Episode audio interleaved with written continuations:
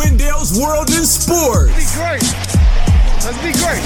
An entertaining and provocative look into the world of sports and beyond. Play our game. All right? Play hard, but stay poised. Please feel free to go over to Apple iTunes and rate and review. Your feedback is welcome. Go rock this thing, huh? Love you, man. Let's go get it. And now, the host of the program from the Washington, D.C. metropolitan area, Wendell Wallace. Shit. Bonjour, shalom, que pasa, konnichiwa. Welcome to Wendell's World in Sports. I'm your host, Wendell Wallace. So glad that you could be with us. I hope everybody is doing well. I hope you're doing good. I hope you're feeling well. I hope you're doing what you need to do to make this place a better place to be. I hope you're listening. I hope you're learning. I hope you're growing. I hope you're educating. I hope you're doing all of those things to make yourself a better person, which would in turn make me a better person, which would in turn make this whole world a better place to be for our children, for their children's children, and for this society moving forward in the right direction. A lot of things to get to when we're talking about the world of sports. I got Mahomes to talk about. I got DeSean Jackson I want to talk about. I've got a situation with UFC 251 that I want to talk about. Now, I'm going to be publishing this late Friday night. The UFC 51 251 between Masvidal and Kamaru Usman is going to be later on, I guess, Saturday evening. So this is going to be a quick turnaround for me to be first a talking about the upcoming event 251 over in Abu Dhabi, giving my thoughts, feelings, and opinions about it. Then the next podcast, which I'll probably putting, be putting out sometime Monday or Tuesday,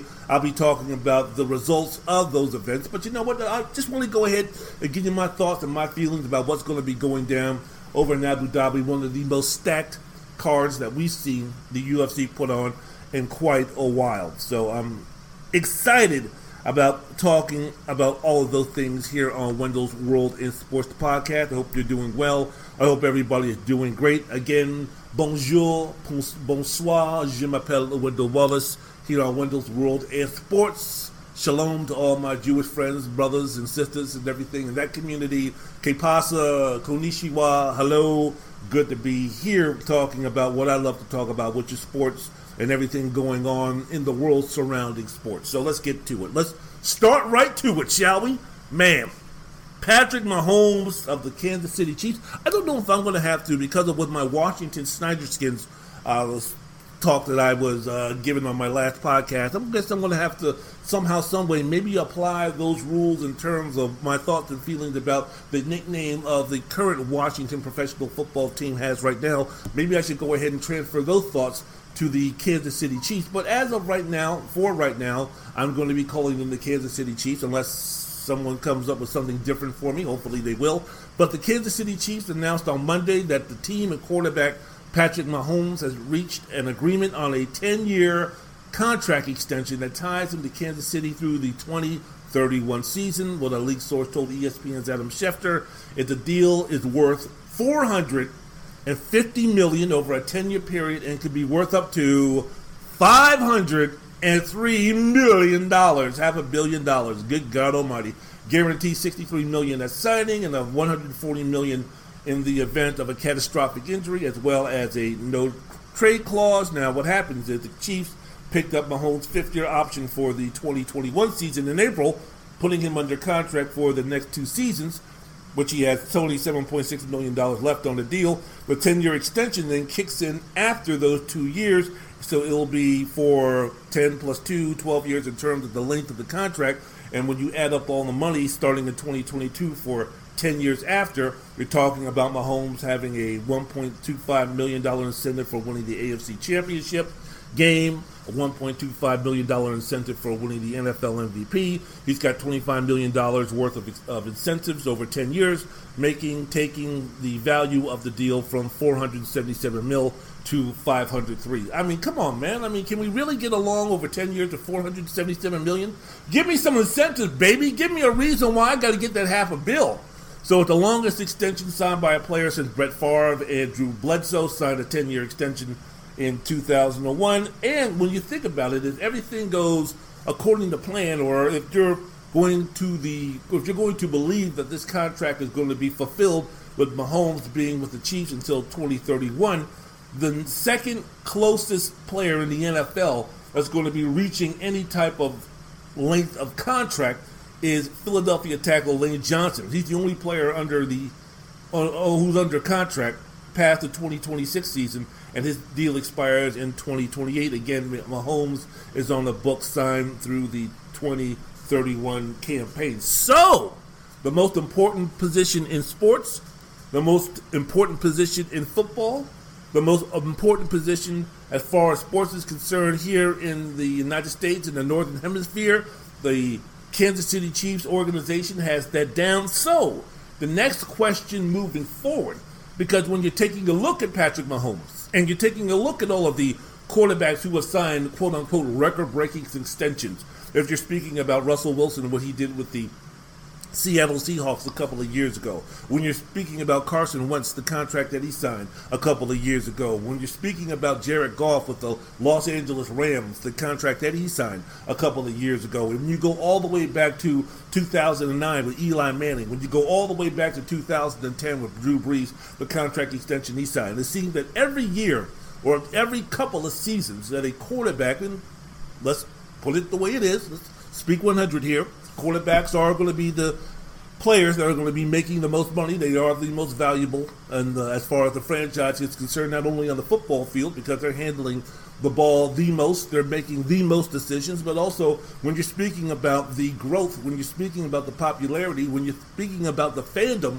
of a professional football team, it usually centers around the quarterback, which adds value to the team, which puts more money into the owner's pocket. So, yes, when everything comes down to it, quarterbacks, because of what they bring to the table in terms of the financial feasibility that they can present, and also the importance that they have on the football field tied to winning, which ties to making more money and having the team be more valuable, of course, you're going to say, and of course, the quarterback is going to be the most or the highest paid player in the game. So, when you're speaking about Mahomes, more than any other quarterback, I don't know, man, maybe since what? Peyton Manning signed his deal or anything else. I can't think of a quarterback in terms of the importance, in terms of the projection, in terms of the talent, in terms of the expectations that now is being placed on Patrick Mahomes, not just because he signed himself a big time contract, or not just because that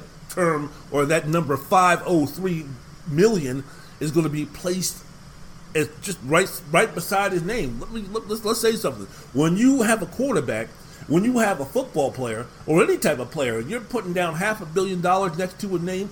That's going to get some attention. All of a sudden now the eyeballs, and all of a sudden now the viewership, and all of a sudden the recognition, the recognition of that franchise becomes even that much greater because that number, that number next to that quarterback, all of a sudden means something. So now the responsibility that Patrick Mahomes has, especially if you're speaking about the accolades and speaking about the accomplishments that he's had in his first two seasons as the starting quarterback for the Kansas City Chiefs, winning the NFL MVP the first year as a starter, then leading his team to the uh, Super Bowl the second season, and now signed for 10 years or 12 years, $503 million, signed until 2031. All right. Let's bring it out there. All right, let's talk about it. All right, let's discuss this uh, situation. Could the Chiefs be the next dynasty in waiting? Now, I know those in Houston, Texas might be saying, hold on, boy, what the hell are you talking about? I know there might be some in the crab city of Baltimore, Maryland that might be talking about, hold on for a second, Chief Dynasty, hold on, man, let's put a skin on that. I know there might be some folks out there in the Bay Area who might be talking about, what? Hold on, whoa, whoa, whoa, whoa, whoa, Slim. Let's calm down a little bit on that when we're speaking about dynasty attached to the Kansas City Chiefs, especially after the years and years and years of the greatest dynasty, not just in football, but possibly in all the sports, after the league has been dominated by the New England Patriots, who I guess you could say almost redefined what a dynasty was. Now, we're going to be going since the divorce of Tom Brady and the New England Patriots is now complete now maybe we can reassess and redefine what exactly a dynasty is. What kind of dynasty could we be talking about? How many championships could we be talking about when it comes to the Kansas City Chiefs with Patrick Mahomes starting from the 2019 season where they won their first their first Super Bowl championship since 1969 when they beat the then heavily favored Minnesota Vikings 23 to 7 down in New Orleans. So, what are we talking about now as far as a potential Chief dynasty from 2018 to what possibly now 2031? If you really, really think about it, because we're speaking about this whole franchise now being centered around Patrick Mahomes and the amount of money that he signed for and the amount of money that he could potentially be getting. And if you're speaking about the nucleus of Kansas City going forward, into this season, and we're speaking about Mahomes only being 24 years old, when we're speaking about Tyreek Hill being only 26 years old, when we're speaking about Travis Kelce being 30 years old, when we're speaking about Sammy Watkins being 27 years old, when we're speaking about Damien Williams being 28 years old, when we're speaking about Clyde Edwards Helaire, their first round draft pick from LSU with the potential to be a very serviceable running back, him being 21 years old, we're looking at a team, and the first thing that I thought about in terms of just the age, in terms of the accomplishments, the first thing I thought about was the 1991-96 uh, Dallas Cowboys, where you had Jimmy Johnson as the head coach, and you had Troy Aikman and Emmitt Smith and Michael Irvin and Ken Norton Jr. and all of these uh, players entrenched in the positions that they were in in such a young age that they were at when they started winning these championships when I compare what potential dynasty could be coming now for the Kansas City Chiefs, I don't look at the 2001 to 2019 New England Patriots. I don't look at maybe the 1970s Pittsburgh Steelers. I look at something like maybe the Dallas Cowboys of the 1991-96 season. I take a look at someone like the Dallas Cowboys under Tom Landry and America's quarterback Roger Staubach, the Dallas Cowboys from 1970 to 1979. I take a look at someone, a team, a franchise like the Washington then Joe Gibskins, who were three times Super Bowl champions from 1982 to 1992. That's kind of what, what what I'm looking for right now. We're speaking about the Kansas City franchise now. How long is Andy Reid, the head coach, going to be coaching that team? And could this be a situation where you know we're yelling and screaming? I was the first one in line, and I was hopefully one of the loudest in terms of Eric Bieniemy, the offensive coordinator, not getting an opportunity to become a head coach, mainly possibly baked in the mix because of the color of his skin, but maybe this could be working out pretty well if, for instance, two or three years from now, Andy Reid decides that, you know what, he's going to retire. And who's going to be the natural re- replacement for Andy Reid? Someone who had been working with the offense, someone who has been working with Patrick Mahomes, someone who has a close relationship with Mahomes, someone who has that offensive coordinator background and working with the most prolific quarterback of our time, possibly in Patrick Mahomes. Eric Bieniemy. So it could be like what Josh McDaniel, the deal I believe that he has with Bill Belichick, in terms when Belichick finally steps down, that McDaniel can get his second opportunity to become an NFL head coach, but instead of going to a program that's on the decline in a franchise and an organization that might be iffy, why not stay with what you know? Why not take over from Bill Belichick? Same thing now, I think, with Eric Bieniemy in terms of what he could be doing with Andy Reid if Andy Reid steps down. So I'm just looking around this whole situation. I'm speaking about dynasty, Kansas City Chiefs. We've already seen the end of possibly the Patriot dynasty, and, let's face it, the Patriot dynasty was unbelievable. It ran its course though with Brady and Belichick and such, and now the NFL is a whole new world almost for the NFL if they're going to be allowed to play moving forward for the 2020 season. It's going to be interesting to see which team is going to be stepping up. We've already seen, as I mentioned, teams before, like the San Francisco 49ers in terms of this season, or the past couple of seasons, the Kansas City Chiefs, or the last past season, the Baltimore Ravens. Maybe there's a reset. Maybe there's a turnaround possibly with a team like the Los Angeles Chargers. Maybe a situation where the New Orleans Saints gives it one more try. There's all these possibilities out here. We take a look, look at look at these young quarterbacks. We take a look at the talent that's on the Dallas Cowboys, and maybe they can be a thorn in the side in terms of being an obstacle for the Kansas City Chiefs to be winning Super Bowls. Who knows? Who knows? So as I mentioned before, the time frame of 2018 to 2034 and taking a look at the similarities, taking a look at what type of dynasty that the Kansas City Chiefs could be. I'm speaking about again the 1991-96 Dallas Cowboys, back-to-back Super Bowl wins, three Super Bowls in four years. One with Jimmy Johnson, then him and Jerry couldn't get along, and he won the last Cowboys championship Super Bowl with Barry Switzer. And as far as relevance is concerned, the Cowboys have not been relevant since. What do you think about that, Jerry? The Dallas Cowboys here, America's team, Jerry World, all of these things, man, you're in the Hall of Fame. You're going to be sitting up here and you're talking about y'all haven't won a championship since 1996. So we're speaking about over 20 years the Cowboys have been irrelevant. In over 20 years the Cowboys have not made the AF- NFC Championship. In over 20 something years, what's going on, Jerry? Well, I believe that. Uh, I do believe that uh, you know I'm going to be working on my Jerry Jones accent right now, and I know it might sound a little bad, just like my football team, but I am confident that if we can go ahead and we can re-sign Dak Prescott, and we can get the most out of Ezekiel Elliott. I think Elliott's a good ball player. Uh, you know, Amari Cooper uh, is a very, a fabulous uh, wide receiver. I think that he can complement Dak very well. Uh, I'm going to get this team. I'm going to get these players locked up. I see what Kansas City's doing over there, and I have to congratulate the Hunt family and for take going ahead and doing what they need to do to get Patrick Mahomes all uh, uh, situated for the future.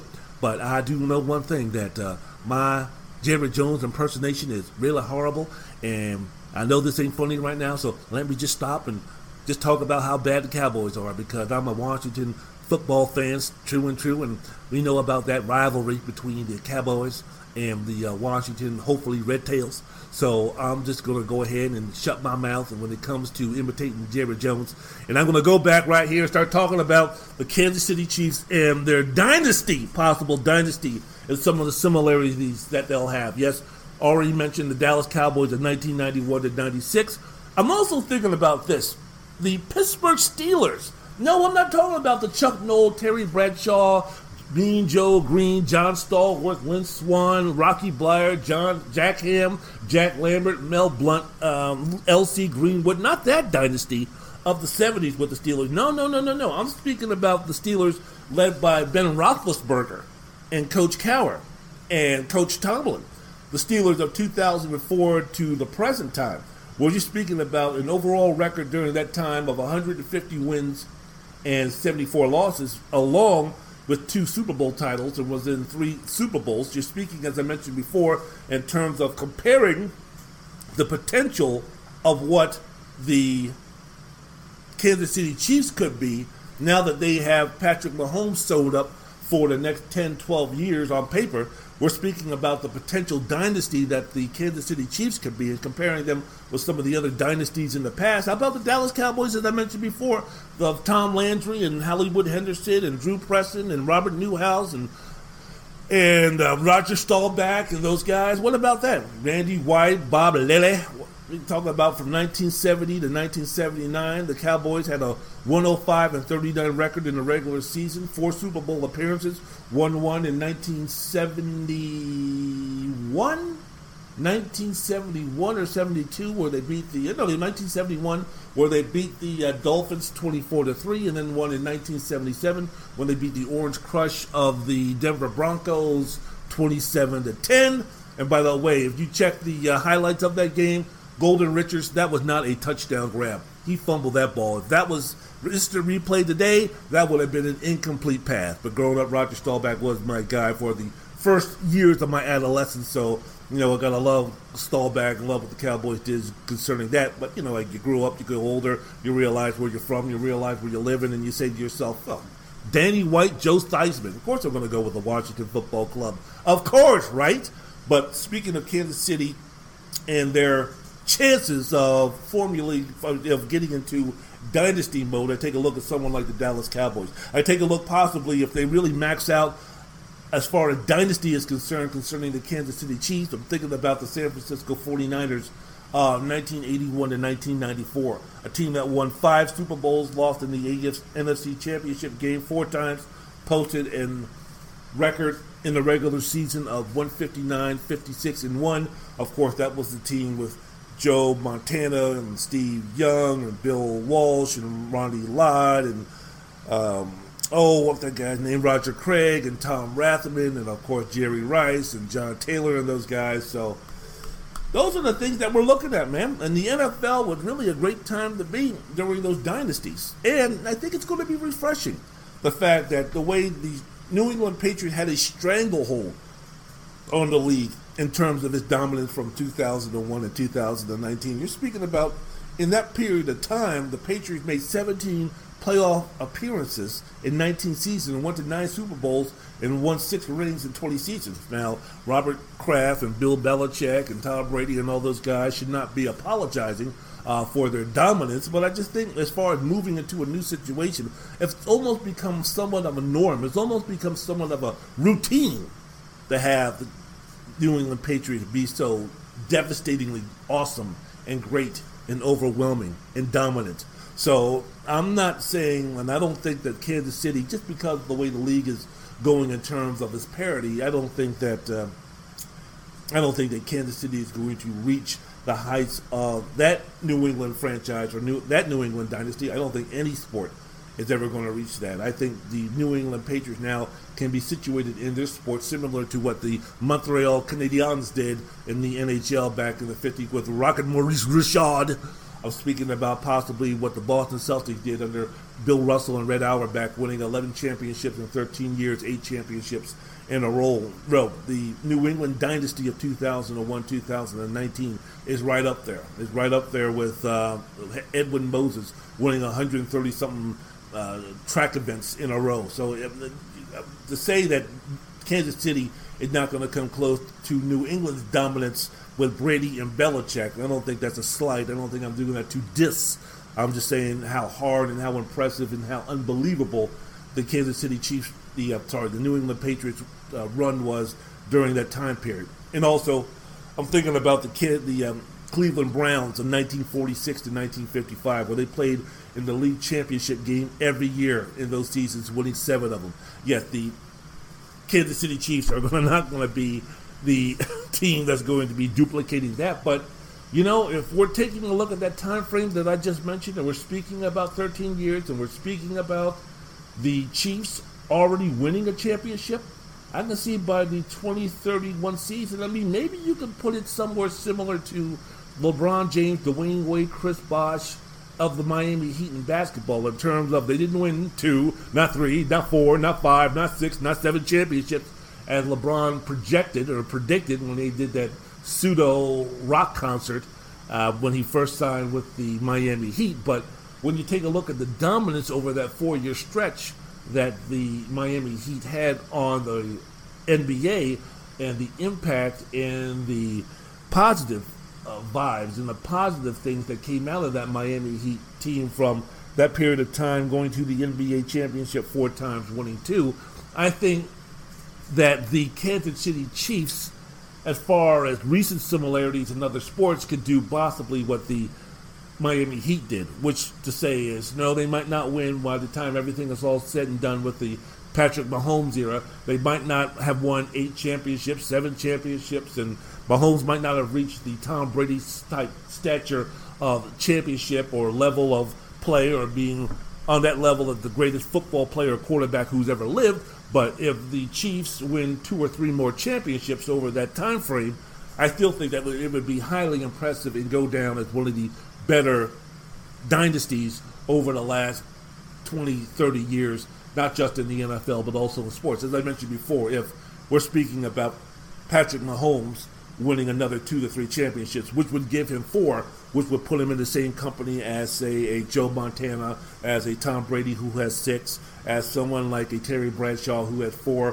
When we're speaking about championships, although Graham has seven, but that's way back in the 1940s and 1950s. Maybe place him somewhere in terms of winning championships on the same level as a Bart Starr, who won, I believe, five championships, even though back then it wasn't Super Bowls. He won two Super Bowls with Green Bay, Super Bowls one and two, but he also won three NFL championships. So we're speaking about all of the great players that have come through the NFL, all of the top tier quarterbacks who's never played, and we're speaking about Peyton Manning, who's won two championships. We're speaking about um, someone like a uh, oh shucks, who, who are we talking about? Steve Young, who's won himself a championships. All of these great NFL players who are in the Hall of Fame. John Elway winning two championships. Warren Moon, Dan Fouts, Jim Kelly not having the opportunity to win championships, even though they were Hall of Fame worthy. Dan Marino, of course, maybe being the best of the bunch of Hall of Fame legendary quarterbacks who did not win a championship. You give Patrick Mahomes another two to three championships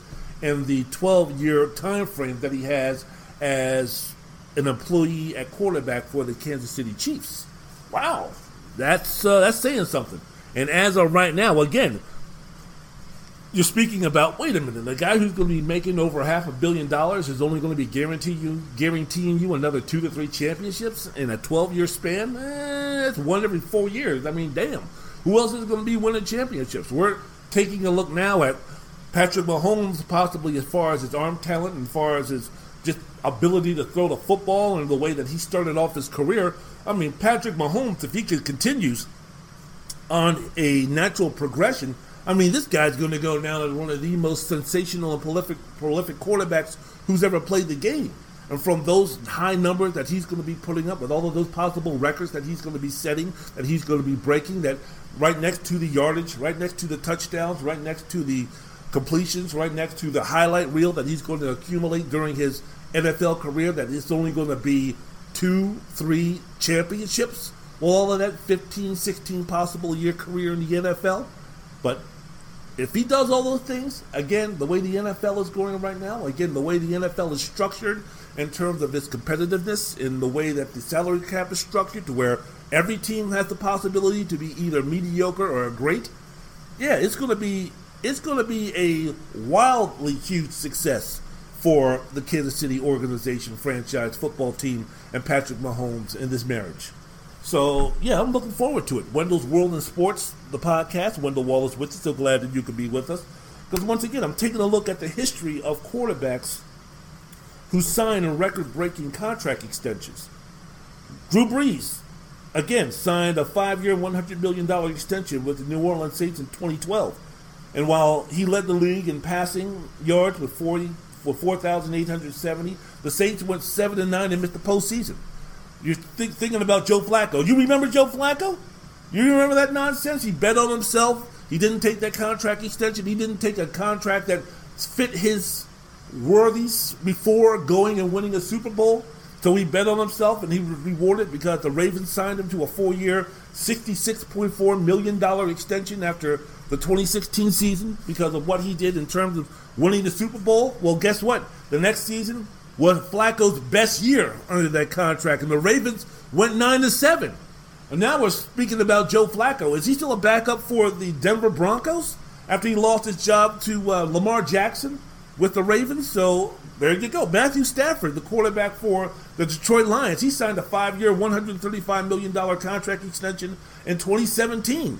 So during an injury-filled 2019 season, the Lions only got eight games out of Stafford before he lost he was lost for the year due to a back injury. And Matthew Stafford hasn't been able to really put the faltering Detroit Lions franchise on his shoulders and hell lead them to a playoff win, let alone a Super Bowl win. So when you sign these contract extensions, I know at the time they're like ooh and wow. Aaron Rodgers signed a then NFL record four-year 134 million dollar contract extension a couple of years ago in 2018. 103 million of that was guaranteed. How many championships has Aaron Rodgers led the Green Bay Packers to? Now we're speaking about the Packers drafting his heir apparent in Jordan Love, and now there's a situation. Now there's talk about, you know, in a couple of years, Love could be the guy that takes over from Rodgers the same way that Aaron Rodgers took over from Brett Favre, who, as I mentioned before, was one of the guys who signed a long 10 year extension with a boatload of money at the time. So when you see these quarterbacks who signed massive massive contracts at the time, whether we're speaking about Jimmy Garoppolo or Cam Newton or Eli Manning or Russell Wilson or Ben Roethlisberger, or as I mentioned before, some of the newer, younger quarterbacks like Philadelphia Eagles quarterback Carson Wentz or LA Rams quarterback Jared Goff. Tricky. It's tricky. It doesn't automatically mean that these guys are going to go ahead and go to the Hall of Fame, live up to their contract, or propel the team or elevate the team to higher standards. But uh, I think if anybody has a chance to do it, I think if anybody has a great chance to do it, and I'm not just talking about if Patrick Mahomes only wins a championship, eh, I consider it a bust. If Mahomes only goes ahead, he's got to win multiple. He's got to win multiple to justify that contract. Now, in the next segment, I'll talk a little bit about you know, the 503 million, what that really means, and the length of the contract, what that really means. But just on paper, as I mentioned before, man, when you put that number, when you put that dollar amount, that contract next to somebody, expectations become unrealistic. Expectations, not just for him as a football player. That $503 million contract that Patrick Mahomes signed, that doesn't just mean that he should be throwing touchdown passes and winning football games and doing what he needs to do for the Kansas City Chiefs to become successful on the field. You're speaking about a guy now who has a responsibility of being the face of the franchise, being the face of not just the city, but damn, being the face of doggone Missouri. When we're speaking about that. Now, when we're speaking about Kansas City, you got the Kansas City Royals, you got the St. Louis Cardinals, you no longer have the St. Louis Rams, they're over in Los Angeles. You don't have a basketball team, a professional basketball team in Missouri. The college football in Missouri is lukewarm at best. You don't have the college basketball team that's worth a damn you don't have a hockey team that's worth a damn, maybe the St. Louis Blues, but compared to the st- stature of the Kansas City Chiefs, that's where it's at in the state of Missouri. Patrick Mahomes is now that guy. Patrick Mahomes is now the face. He's the face of an entire fucking state, which I guess entails also translates over to the bordering states when you're speaking of Kansas and others who don't have a, prof- a professional sports team either. So, yeah, interesting times now for Patrick Mahomes. Interesting time now to see exactly what Patrick Mahomes can do. Seems like a good guy.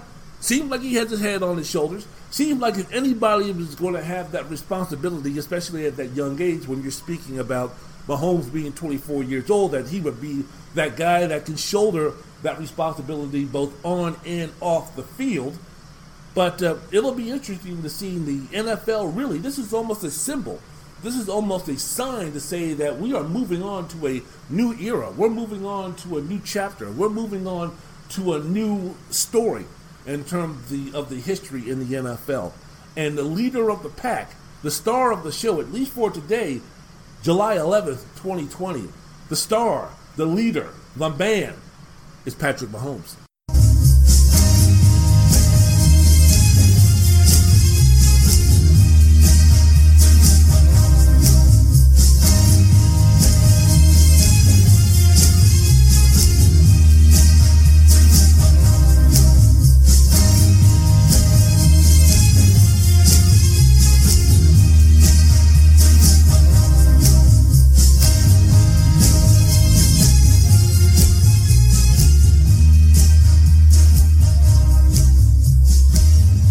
Wendell's World in Sports. I'm your host, Wendell Wallace. So glad that you could be with us.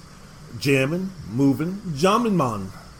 Man, I have been like looking for, I don't know, man, for the last couple of days. Have you ever got this situation where, you know, you have a song in your head in particular that you just can't get out? And I've been listening to a lot of the Four Tops because, as far as the voice is concerned, I'm absolutely in love with Levi Stubbs with his voice. I don't see how that guy just didn't go around the world. I don't see how that guy just didn't walk around everyday life just singing.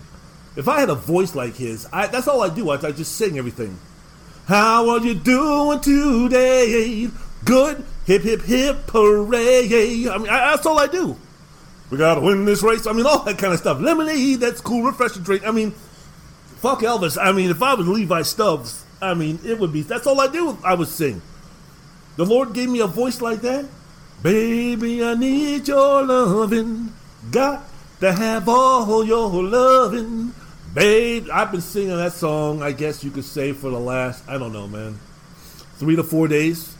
You know, stuck in the house a little bit when I'm Ubering. That's all I'm doing as far as when I'm not having customers, driver, riders in my car, just playing that song, Baby, I Need Your Loving, over and over and over and over again. So, take a break, and what really sparked my interest in the song again was the rejoiner that I played you, that I played on an infrequent but frequent basis.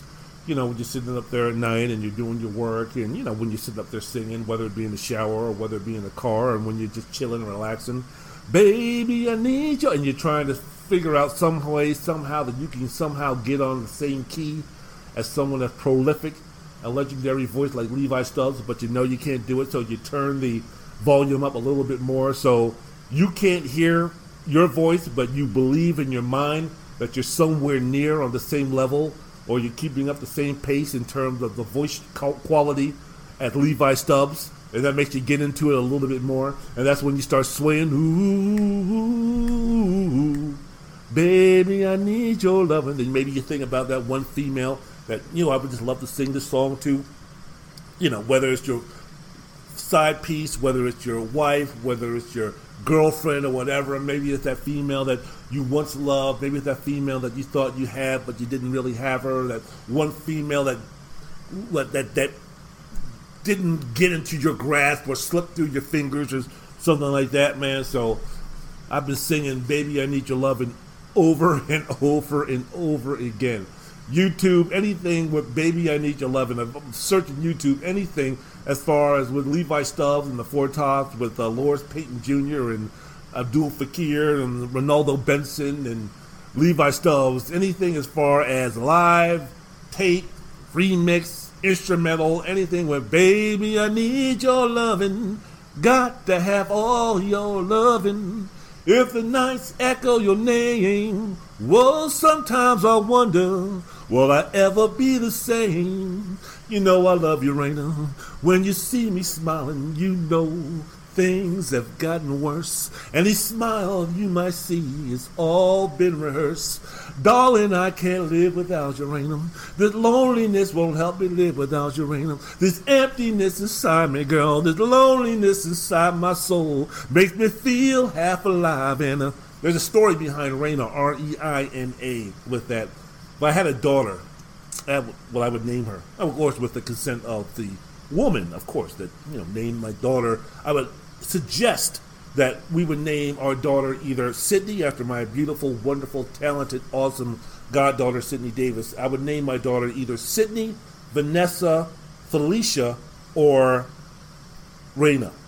And of course, my wife would have a, or the mother of my child would have a huge name. And in fact, I would probably if it was a female, probably give her a situation to say, you know what, you go ahead. I mean, you're the one that carried her. You're the one that did all the hard work. So, it's a female, the mother situation, you go ahead and you know if you want to name her, as long as it ain't something like out of this world, you know, ridiculous. No Shaniqua or Laquifa or none of that bullshit. I mean, you know, I know a Shan- I know a Shanisa who's an absolutely wonderful, fabulous female, but you know, I mean, we're talking about, hey, look, when that's when my daughter turns 21, 24, whatever, and she has to go out and get herself a job, and she's putting in her resume, and she has a name like Shaniqua or Faniqua or Tukawia or whatever, anything like that, nah, man, it ain't gonna be happening. So, you can name her anything that you want, but no Shaniqua, Equa, Quantisa, none of that bullshit. So, if it's a boy, I'm gonna name him Marcus.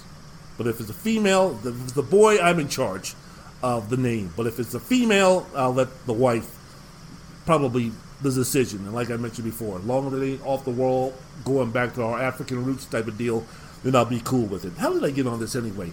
I got on it because, baby, I need your loving. Got to have all your loving. Wendell's World is Sports. Ah, sports. So glad that you could be with us talking about the Patrick Mahomes deal. So, how did this deal compare to his contemporaries? Because as I mentioned before, you see the number 503 million and it blows your mind. But when you think about it, compared to his contemporaries, Philadelphia Eagles quarterback, as I mentioned before, Carson Wentz signed a four-year, $128 million deal. The Los Angeles Rams, Jared Goff signed a four-year, $134 million deal. Mahomes is going to make $155 million, $155.8 million in new money over the next four seasons as part of the deal, which is about 14.7 more than Goff after adjusting for cap inflation. So when you really break down the numbers, 503 billion really, you know, blows your mind. But if you, you know, the de- the devil's in the details. If you go underneath the surface to see, oh, okay, now we're starting to see that it's not so unbelievable. And the question is going to be is Mahomes going to be able to fulfill the entire 12 years? You know that contract is good, I would say, for the next five to seven years. You know the big year for the contract. If you don't know, let me tell you, the big year for the contract is going to come in the year 2027. That's when Mahomes has a $10 million base salary, but that roster bonus is going to kick in, and that roster bonus is going to be almost $50 million, more than the 503 and all that other stuff. Man, 2027, Patrick Mahomes should be partying like it's 1999 with Prince. 49.4 million as far as a roster roster bonus is concerned, on top of the 10 million that he's going to be getting. So that means he'll be making close to 60 million dollars in cash that year. So that's where the situation is going to come down to where the Chiefs are going to possibly say, hey, you know what? Um, we know we signed you to this 10, 12 year contract worth all this money, but let's see what we can do to kind of restructure this. So I'm guessing that Mahomes is going to be getting more years, but the average salary is going to be less with more guaranteed money. We know in the NFL, the contracts aren't guaranteed. You really take a look at the signing bonus in terms of what the real guaranteed money is. So when you see 503 billion, million dollars, really the amount that's guaranteed is the key, which is 141 million dollars. Just in case, as I mentioned before, there's a catastrophic injury for the Chiefs or for Mahomes or a situation where Mahomes falls off a cliff and he doesn't live up anywhere close to the money that he's going to be making as far as a production uh, situation is concerned. So, when you speak about how long is this contract going to be the biggest in NFL history, there's always, in terms of the inflation, in terms of the salary cap, when you're speaking about around that time, the salary cap is going to be somewhere north of $300 million. That's what they project. I mean, with this pandemic, I don't know how we're going to get to that, but that's we're speaking about five, seven years down the road. I guess with a new television contract in hand, and I guess with everything adjusted in terms of us getting over this, that we're taking a look at a salary cap and things hopefully getting back to normal, or at least a new normal at that time in the year 2027, 2026, 2025. That there should be some type of adjustment to where fans are going to be back in the stands and the public and the public is going to be buying stuff in terms of the ticket and the merchandise and everything. So again, we're taking a look at the projections that the experts are saying for the NFL in terms of the capologists. In terms for the league, we're going to be taking a look at a salary cap of somewhere around three hundred million dollars. The Kansas City football team might want to go ahead and make some type of restructure of Mahomes' contract during that time. Again, more guaranteed money, less per earning in terms of year to year, but a longer term on his contract. So instead of him, instead of the contract running its course by 2020, uh, 2031, possibly it can be stretched out to 2034, 2035 with more guaranteed money than before and less incentives. So, how long is this contract that Mahomes has signed, which is now the biggest in the NFL? How long is that going to remain the biggest in the NFL? Well, we got Dak Prescott, who's eligible for free agency in 2021. We have Deshaun Watson, who's going to hit the market in 2022. And then also, you're forgetting guys like Baker Mayfield, Josh Arnold of the uh, Buffalo Bills, Baker Mayfield of the Cleveland Browns, Deshaun Watson 20 hitting the market in 2022 of the Houston Texas, Dallas Cowboys, Dak Prescott eligible for free agency in 2021. So Mayfield of the Browns, Darnold of the New York Jets, Josh Allen of the uh, Buffalo Bills, and of course we have Lamar Jackson of the Baltimore Ravens. They're among the 2018 draftees whose rookie deals will expire expire by 2023. So you take a look at all of these quarterbacks, all of these young quarterbacks, and we see this move, we see this revolution, this realization that the quarterbacks are getting younger and younger in terms of the old heads that um, the generation before. Tom Brady is on his last legs because he's 43 years old. You're speaking about Drew Brees in his 40. You're speaking about Ben Roethlisberger, close to being 40. You're speaking about Eli Manning already retiring to join his brother Peyton Manning, who retired a few years ago. When you're taking a look at the marquee franchise quarterbacks who were so important to the league in terms of the popularity, them moving on, they're being replaced again with guys in the middle, like say a Russell Wilson or someone like a uh, uh, Deshaun Watson or a Dak Prescott or Baker Mayfield, Sam Darnold, Josh Allen, that type of thing. So Jared Goff and Carson Wentz, they're under contract until 2024, and Prescott and Deshaun Watson reportedly are seeking shorter extensions for their deals. So they're looking to try to get some of that money when that television contract kicks in, when that salary cap goes, I wouldn't say through the roof, but it increases dramatically. So you take a look at that. So if I'm Patrick Mahomes, I mean, let's just say, for instance, that Lamar Jackson goes nuts. Or let's just say, for instance, that Dak Prescott for the Cowboys, when he signs this deal, his short term deal, it goes nuts. Or someone like Baker Mayfield finally gets it and grows up and matures, and the number one draft pick for the Cleveland Browns a few years ago finally fulfills his potential. Or maybe Lamar Jackson becomes even greater in terms of what he brings his, with his talents, his physical and mental gifts to the game of football, changing the way the quarterback is played, taking the taking the torch from such guys as Fran Tarkenton or Randall Cunningham or Cam Newton and those guys, and putting that athleticism and putting that mobility, the same thing that was uh, taking the torch from someone like a Michael Vick, taking the torch from someone like a Steve Young, and elevating it to levels unbeknownst before, unforeseen before.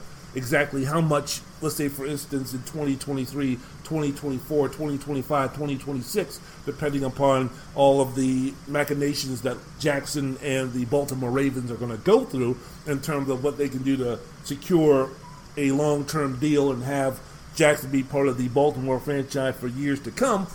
Say, for instance, in 2025, 26, how much is Lamar Jackson if he fulfills everyone's wildest expectations, how much is he going to be worth? For instance, if Mahomes is going to be making the money that he's going to be making, it's to be only going to be through inflation and everything else. That yes, Lamar Jackson will probably sign a contract in the neighborhood close to what six hundred million, somewhere around there, for an absurd amount of years and for an absurd amount of price. So, I think when you take a look at all of these guys, if anybody is going to have the opportunity I don't know. You take a look at Jared Goff, he's not going to be getting the same contract that he got before with the Rams. Carson Wentz, he could possibly, but here's a guy who's injury prone. Same thing with Deshaun Watson. The way that Lamar Jackson plays the game of football, I mean, he's not Cam Newton. He plays a style similar to Cam Newton, running, passing, taking hits. And we see big 6'5, 260 pound Cam Newton, what, nine, ten years? uh, with the Carolina Panthers, nine years with the Carolina Panthers, and he had his best year in 2015. But because of injuries, he's starting to slow down and not be the athlete, not be the quarterback that he was from a position to put his physical gifts to use because at 31 years old and multiple surgeries and multiple injuries, he's not that same quarterback. If that takes a toll on someone as big, strong, and athletic as Cam Newton, what they're going to say if Lamar Jackson continues to play the way that he plays right now, by the age of 26, by the age of 27, by the age of 28, is he going to be in the same situation that, say, Robert Griffin III is? His backup in Baltimore is going to be if he continues to play the style of quarterback that he plays because of his slight build. We don't know. But are you willing, if you're the Baltimore Ravens, to match, to come close to the type of money that Patrick Mahomes is getting from the Kansas City Chiefs or be that franchise that's going to give that moniker as highest paid player in the NFL to someone like Lamar Jackson with the style of play that he exhibits if he continues to do that. Now, I think that he's going to evolve. I don't think that he's going to do exactly what Donovan McNabb did, which, if you take a look at McNabb from his Philadelphia Eagle days when he was in his first couple of years, still trying to learn the position of quarterback. Here was a guy who, you know, take a look at the first option. If it's not there, take a look at the second option. If it ain't there, fuck it, run. You know, screw it, just run. But he tried to become like Drew Bledsoe. He tried to become a classic drop back quarterback. And while he was effective by far, and for many years I thought that he was a top seven, top eight quarterback in the league, you know, there were complaints about, man, this guy is so athletic. Why doesn't he try to use his running ability? But Donovan McNabb wanted to show everybody that he could be a classic drop back, stand in the pocket type of quarterback.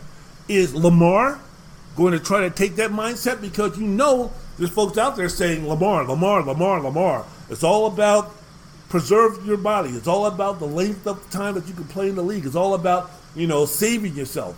So is he going to try to curb some of that unbelievable athleticism that he has. I mean, we're speaking about Lamar now. When we're speaking about him being the quarterback for the Baltimore Ravens in 2023 or 2024, are we now going to go from having, I guess this season, what on an average of three to four to five times a game, calls for Lamar Jackson to run the ball in a, a two to three to four years? That's going to be non-existent. We're going to take that part of his potentness out of the game. Is potentness even a real world word? I don't know, but I'm going to use it anyway. But the the advantage that he has with his athletic ability. By the time Jackson is 24, 25, 26, are we going to now start? And I say we, talking about those naysayers or maybe those with the organization. Who knows what type of coaching he's going to have? No, doesn't. We don't know what type of head coach or offensive coordinator they're going to have coming in. If Harbaugh is going to be able to stay that long, or Greg Roman, the offensive coordinator, is not going to be taking another job or taking a head coaching position. So who's going to be that offensive coordinator that's going to be helping, working with Lamar Jackson? Is he going to be wanting to maybe extinguish some of the athletic plays with his legs that Lamar has been known for over the first couple of years of his tenure as an NFL quarterback? Who knows, man? Who knows? Who knows? But because of his slight build, are we really going to be insistent upon having Lamar Jackson be the highest paid quarterback in the league? Eh, I don't know. So I believe as of right now, when you take a look at all of those situations and all of those scenarios, so what? So what? So what's the scenario? I think that uh, Patrick Mahomes is going to be that guy who's going to be the highest paid football player for years to come. And teams with franchise quarterbacks like Dallas and Houston and Baltimore believe me, they're going to be negotiating when we're speaking about Lamar and Deshaun and Dak. Those franchises will be negotiating from the amount of $141 million more than the 500 million. You can you can kind of believe that. So, long-term financial effects of this pandemic, what does it mean? What will it mean? That's also going to play a role into the length of time that Patrick Mahomes can be the highest paid player in the NFL. I mean, let's just take the worst case scenario. What happens if there isn't an NFL season this year? And then we move into 2021 and there might not be a vaccine, or there might be still working on a vaccine, or we might be months away at that time in September or August of 2021 of having a vaccine. So maybe it's a situation where you still can't have full capacity in terms of people going to stadiums to watch football games or football games or anything else and going to concerts and such. Maybe it's a situation where we're at a point now where in 2021 only 50% of the stadium can be filled to capacity. Maybe 60%. We don't know. We don't know. God fucking forsake, I hope I'm wrong. I hope that we can return to somewhat normalcy by that time, but there is no guarantee especially if this country is stupid enough, which is proven that it is before, if the country is stupid enough to elect the person that was elected in 2016, I don't pass nothing off. I don't even know if we'll have a society in 2021 if that fucking stupid ass incompetent motherfucker gets reelected. Even though we live in a country where there's enough stupid motherfuckers who will vote for him. So who knows? Who knows? But all of that's going to come into play when we're speaking about who's going to be that next guy, whether it's going to be Lamar or Carson Wentz or Tua Tagovailoa or Baker Mayfield or Justin Fields or Jordan Love or Trevor Lawrence or any of these quarterbacks. Up and coming, already in the league, who knows? It might be some 16 year old right now who's a junior in uh, high school who in eight years might be the best quarterback in the league. There might be some guy right now playing Division two football or NAIA football who's a redshirt freshman who in seven years might be the best quarterback in the NFL. Who knew? Who knows? So we're just gonna have to see and find out. But I think as for right now, as for right now, I think that we can kind of safely say that the guy, the number one, Le Champion in terms of the highest paid player in the NFL, that moniker, that title goes to the one and only Patrick Mahomes.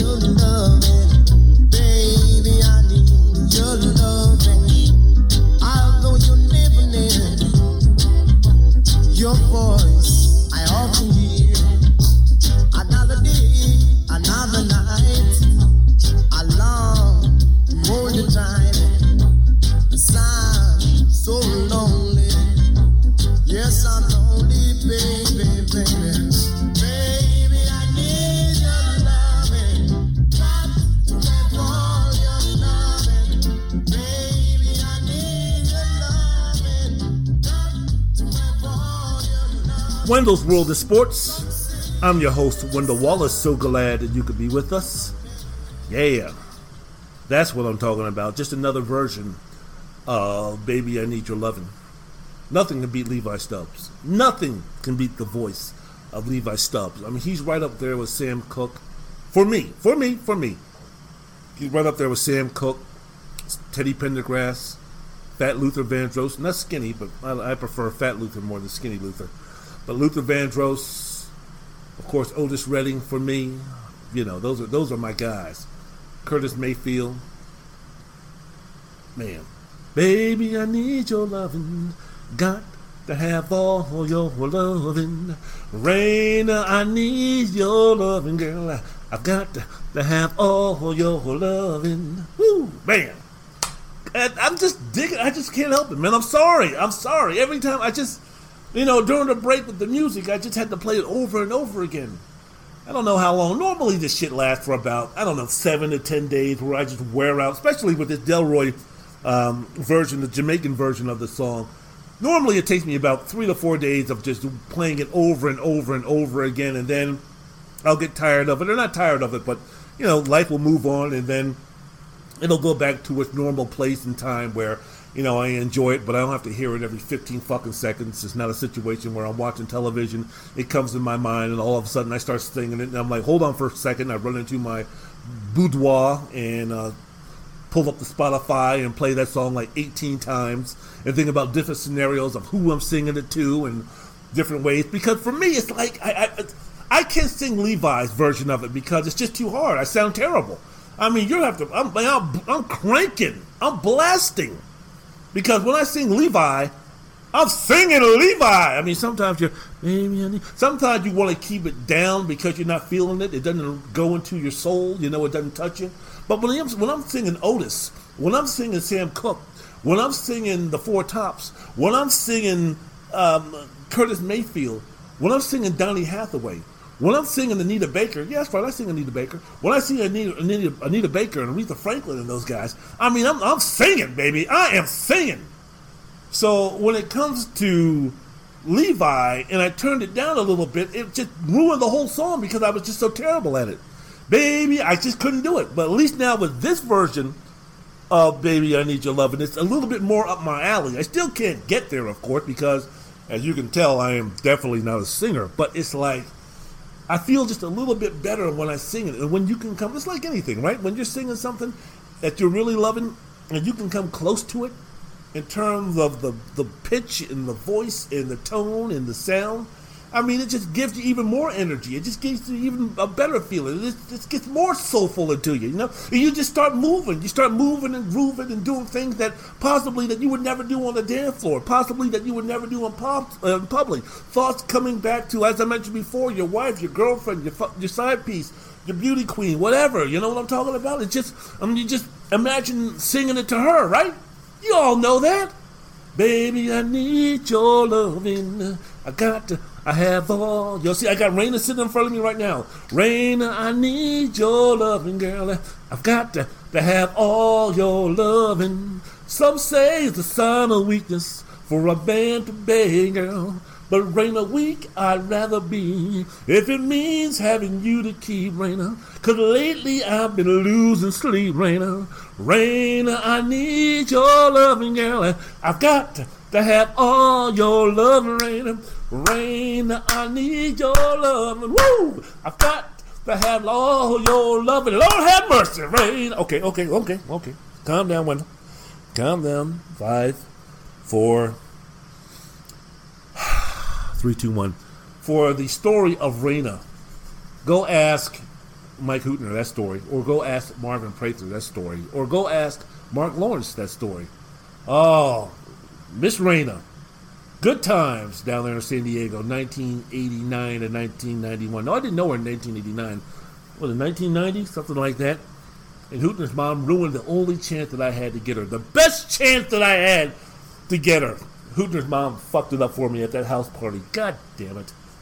It's all about fate, man. It's all about going right, all about going left. I mean, who knows? We could be sitting here in a situation where, you know, we could have my kids, Marcus and Felicia and Sydney and Quentin all hanging out together with my wife, Raina, doing something. Raina, somebody Wallace, you know, goodness gracious.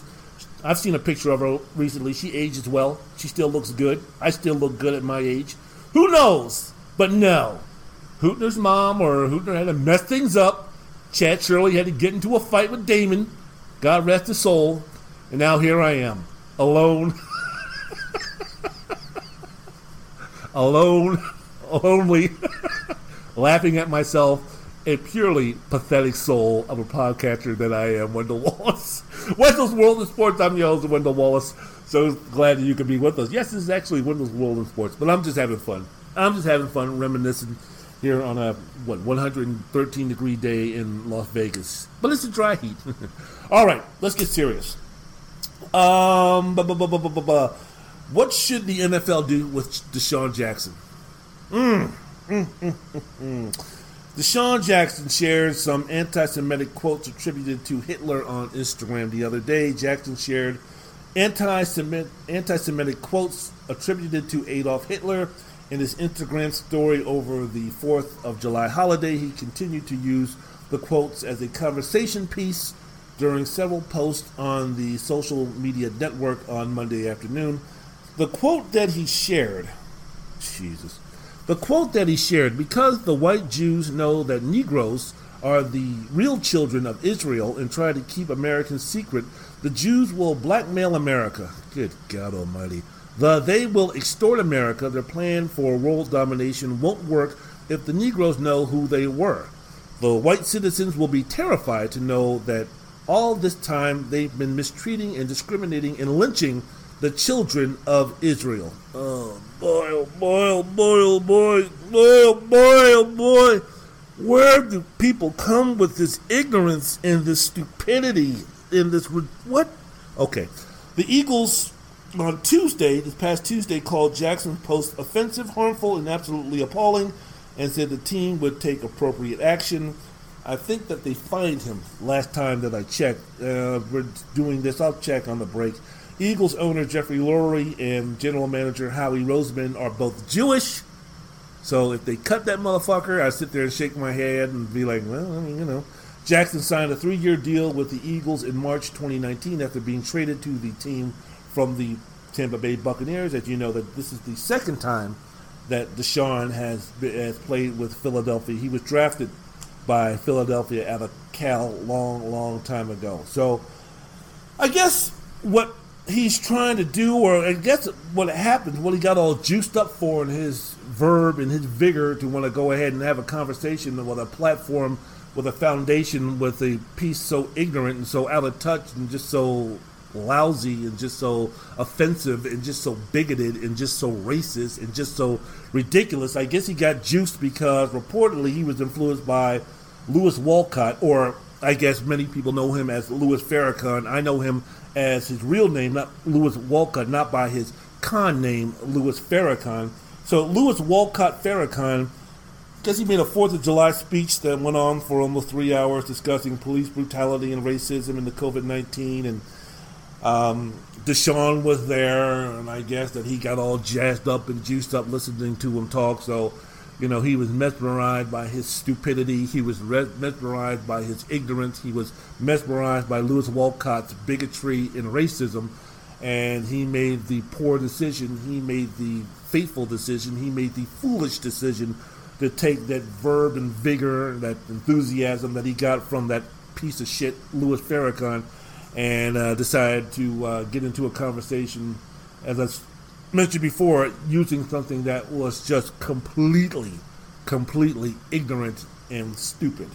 So, I, uh, when it comes to uh, Farrakhan, or as I like to call him, Louis Walcott, can't stand the guy. He's fucking other scum. He's scum. There's nothing good about Louis Farrakhan, Louis Walcott. He's a he's a he's a scumbag.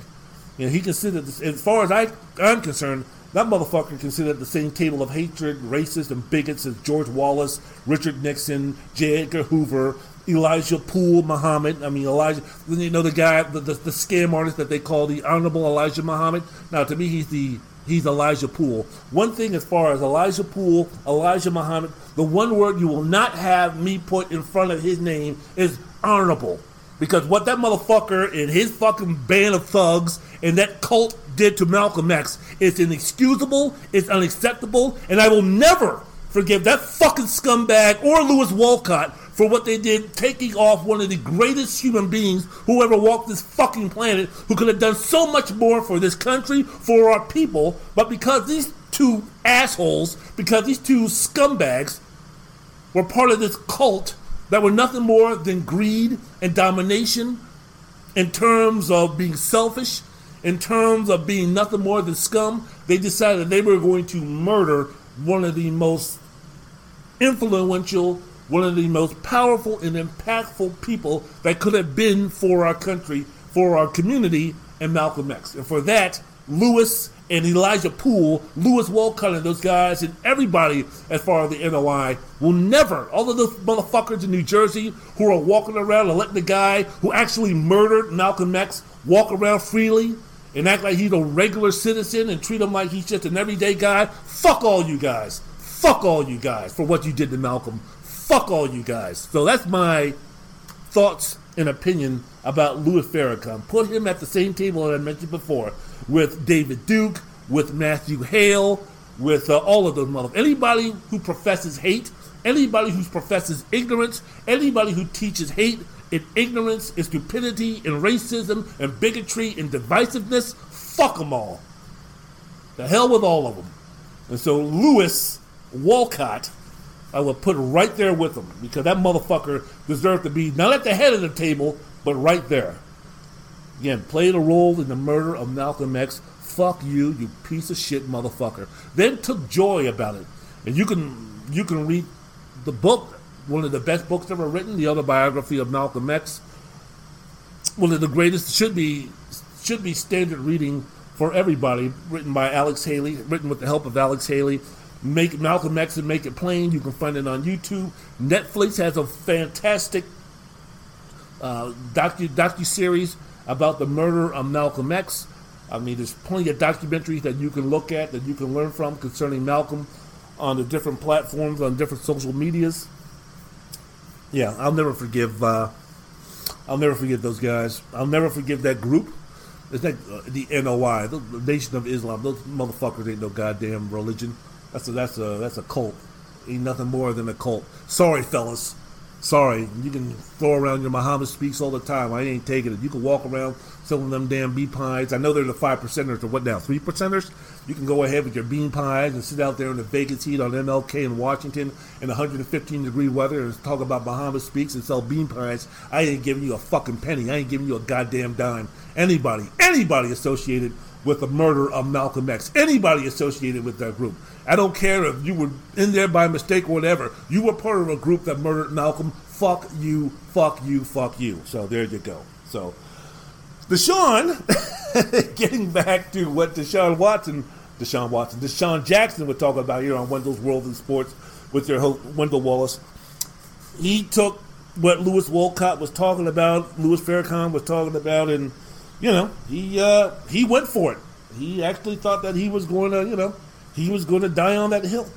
And when you're speaking about a guy who was influencing you like Farrakhan in the past, where he praised Adolf Hitler, repeated long-time stereotypes about Jewish control and manipulation, referred to Jews as termites, and repeatedly denounced what he calls the synagogue of Satan.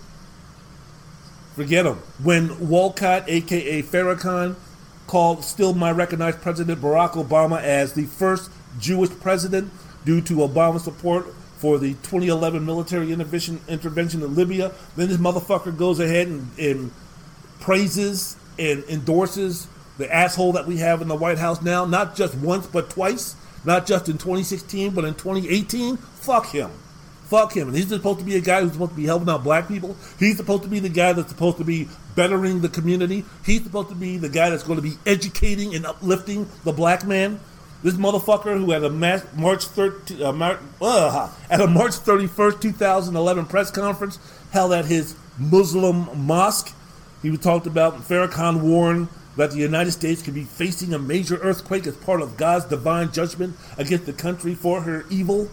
This was the same guy who received sexual discrimination complaints filed with a New York State agency because he banned women from attending a speech that he gave in a city owned theater in 1993. And then the year after that, when he backed down and he let women attend, only women attend, he gave a speech in which the New York Times reported that Louis Walcott, aka Louis Farrakhan, urged the women to embrace his formula for a successful family by saying, encouraging the women to put husbands and their children ahead of their careers, shun tight, short skirts, stay off welfare, and reject abortion.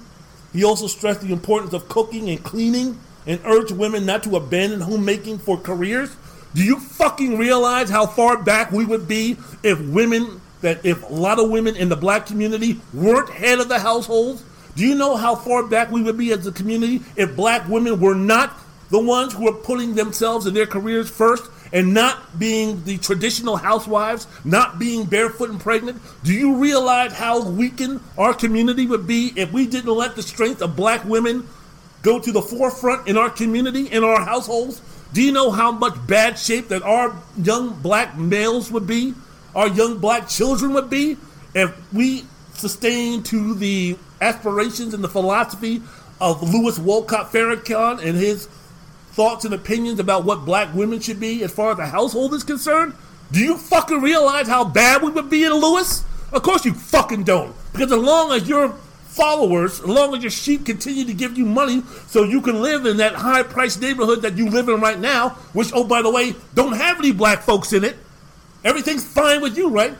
You can go down to your fucking mosque. You can go down to your neighborhood, the black neighborhoods and poor neighborhoods, and speak your bullshit, and speak your nonsense, and speak your hatred, and speak your stupidity, and speak your ignorance, brainwashing these fools, then get back into your high expensive car, and then go back to the fucking high priced neighborhood that you live in, where there ain't no blacks around anywhere. Fuck you, man. Fuck you. Fuck you and your bullshit.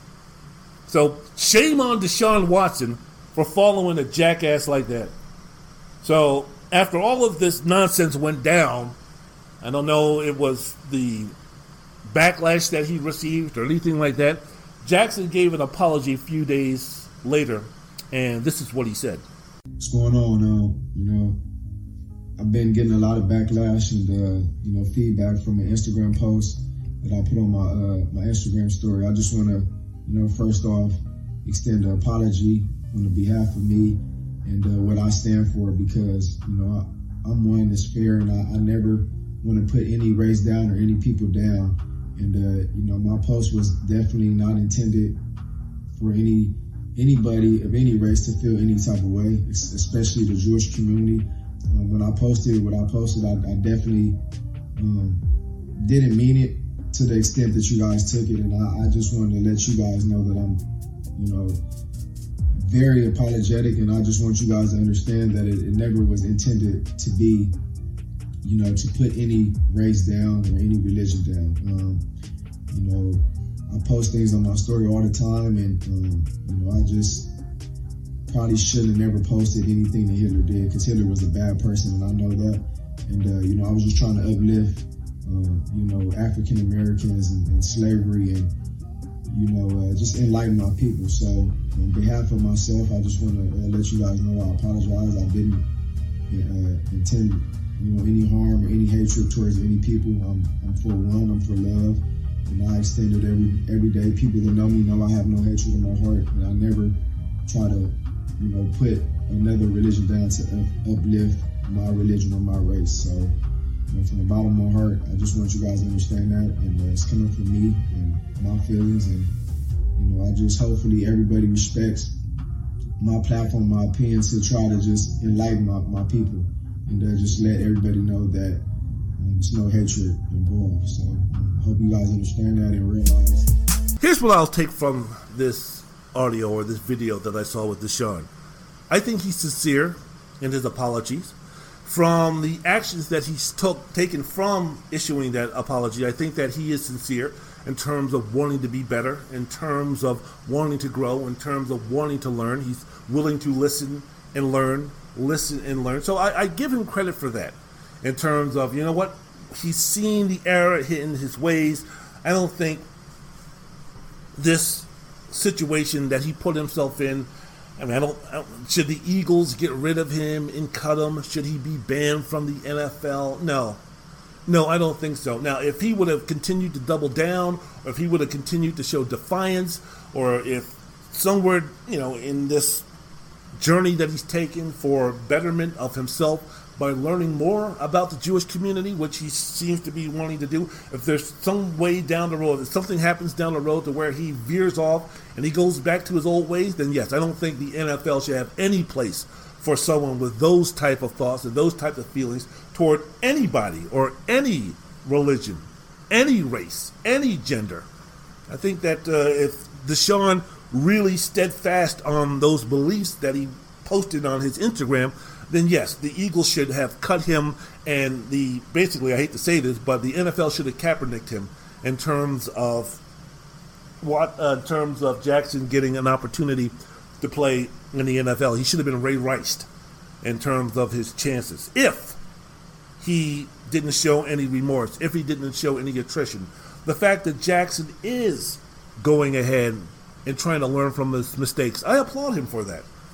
Just like I applauded Drew Brees when he made those antiquated, out of touch comments about how everybody should be loving the flag as much as he is, that he that he does, and he saw saw how wrong that he was in his words and his actions, and he saw how many people that he hurt, including some of his teammates. And Drew Brees right now is in the process of learning, of educating, of growing, becoming a better person by getting out there and learning about another culture, learning about another ways. And, and because he's doing that, he should be welcomed back into the NFL. He should be welcomed back into the locker room with open arms. There should be no animosity. There should be no hurt feelings. I think that we should forgive. We should not forget. And I would think that we should continue to watch Drew Brees to see if he remains on the path of sincerity in terms of trying to learn and trying to grow and trying to educate when it comes to learning and understanding more about the black community. I think that we would should pay attention and not forget that those were some of his thoughts and feelings. But in terms of having any ill will or having any type of retribution or having, having any type of punishment for Drew Brees, absolutely not.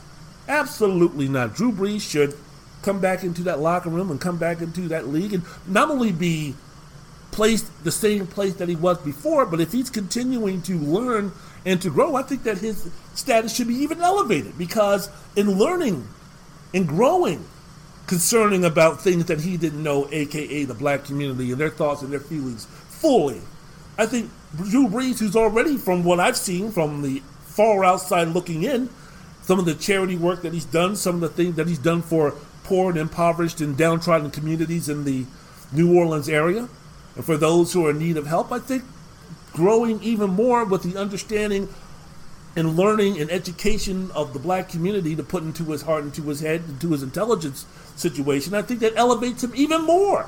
So Drew Brees could even elevate himself even more. I think that could be the same situation in terms of elevation, in terms of being a better teammate, being a better ball player, being a better person for Deshaun Jackson. The initial thought when you hear this is to say, oh, what the fuck? Get him the fuck out of here. This is ridiculous. This is horrible. This can't be done. This can't be tolerated. This is ignorant. This is racist. This is bigoted. That's the first reaction. And it's a proper reaction. It should be what your reaction should be. It's horrible, disgusting, offensive, everything. And you don't have to be Jewish to be offended by that. It's not like, fuck it, I ain't Jewish. Why do I care, right? I mean, I'm a black man. We got our own problems. Why do I give a fuck about what the Jews think? That's ignorant. That's stupid. That's ridiculous. That's out of touch. That's out of date. That's not listening, learning, learning, listening, educating, growing, maturing. Deshaun Watson now, after that initial, like, what the fuck? This no longer can this guy play this, that, and the other. You have to say, all right, For him, instead of him going away, instead of him being banished, what can we do to turn this real negative into a positive? Because as I mentioned before, man, ain't none of us are perfect. And if you have a certain belief system, there's only one person in this world that has ever been perfect, and after seven days, they nailed his ass to a cross.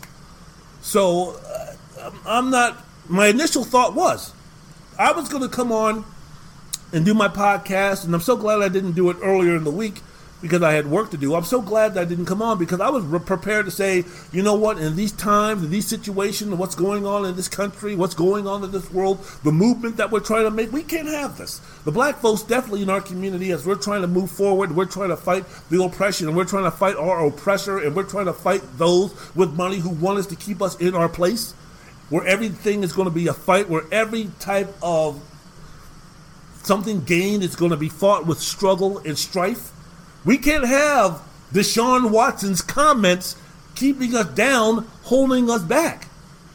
That was my initial thought, but then I said, wait a minute, wait a minute, wait a minute, wait a minute, wait a minute. And I said those things on Wendell's World of Sports, the podcast, what you're listening to right now, which yours truly, Wendell Wallace, doing the educating, doing the entertaining, doing the insightfulness talking. I said, wait a minute now, hold on. Now, we should try to see what we can do in this new age of what we're going through right now and this reconstruction of not just this country, but of this world and our thoughts and our feelings and our opinions and our meanings in our uh, enlightenment, in our diversity, and in our unity. We can't throw someone like DeSean Jackson out. It doesn't make it. It doesn't help. It doesn't help at all. What are we going to do as far not just with the Jewish community? What are we going to do as a community as a whole? Not just with the NFL community. What are we going to do as a community in whole in Tao to bring him in to educate him. To, yes, admonish him at first by saying this was ridiculous, this was offensive, this was stupid, this was racist, this was bigoted, but then explain to him why it was. Explain to DeSean why this wasn't a good situation to go to. Explain to DeSean there is better avenues to go through than listening to a fucking con man, low life, scumbag, anti Semite like Louis Walcott, aka Farrakhan. For all of the things, you know, there's other ways to go. So, from that apology, which he posted, and I like the fact it wasn't a statement, he wasn't reading off of anything, it was coming from his heart. So, when he said this, he wasn't fully educated yet. He wasn't, the education journey just started for him to learn. Because when he said that what he was trying to do in his post, he wasn't trying to put any race or people down. First, he apologized on behalf of himself for what he stood for. All right, that's the bare bones minimum. We can go from there. But in his post, he was talking about he never intended to put down any race or religion. He was trying to uplift American people, African American people, and slavery and enlighten his people. He has no hatred in his heart. He would never put another religion down to uplift his race. DeSean, that's exactly what you did. He had no hatred in his heart and didn't want to offend Jewish people. You're sitting up there talking about because the Jewish, because the white Jews know that Negroes are the real children of Israel, and to keep Americans secret, the Jews will blackmail America? How is that not having any hatred for Jewish people? How is that not falling into an ignorant, racist, bigoted, offensive stereotype of Jewish people, which they've been fighting for, oh, I don't know, decades? Centuries?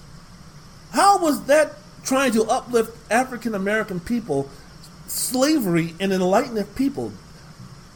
Because the white Jews know that Negroes are the real children of Israel, and to keep Americans secret, the Jews will blackmail America. So so, what I take from that statement is, what I'm reading from that statement is that Jesus Christ is black because of his dark skin, curly hair, where he was born, where he was doing a thing. We already know that in Israel, so we already know that it's a lie when you see these folks, when you see a blonde hair, blue eyed, white skinned Jesus. We already know that's a lie.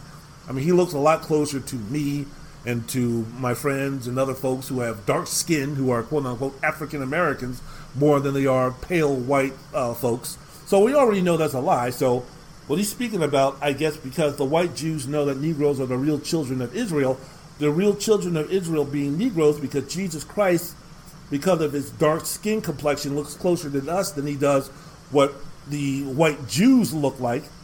And let me see, because the white Jews know the Negroes are the real children of Israel, and to keep America's secret, the Jews will blackmail America. So Jesus Christ is black because of his dark skin, curly hair, and was persecuted like the black people of America. So he's trying to make that connection there that the white Jews are no better than the Christian Jews, the Christian Jews who have enslaved us, who have lynched us, who have bonded us, who took us from the, our motherland, who did all these things to control us, to oppress us. So, what I guess DeSean in that post, what he was trying to make the connection to was that the white Jews are no better than the Christian white folks because the white Jews know that the real children of Israel, the real children of God, are the black people that have been oppressed for over 400 years.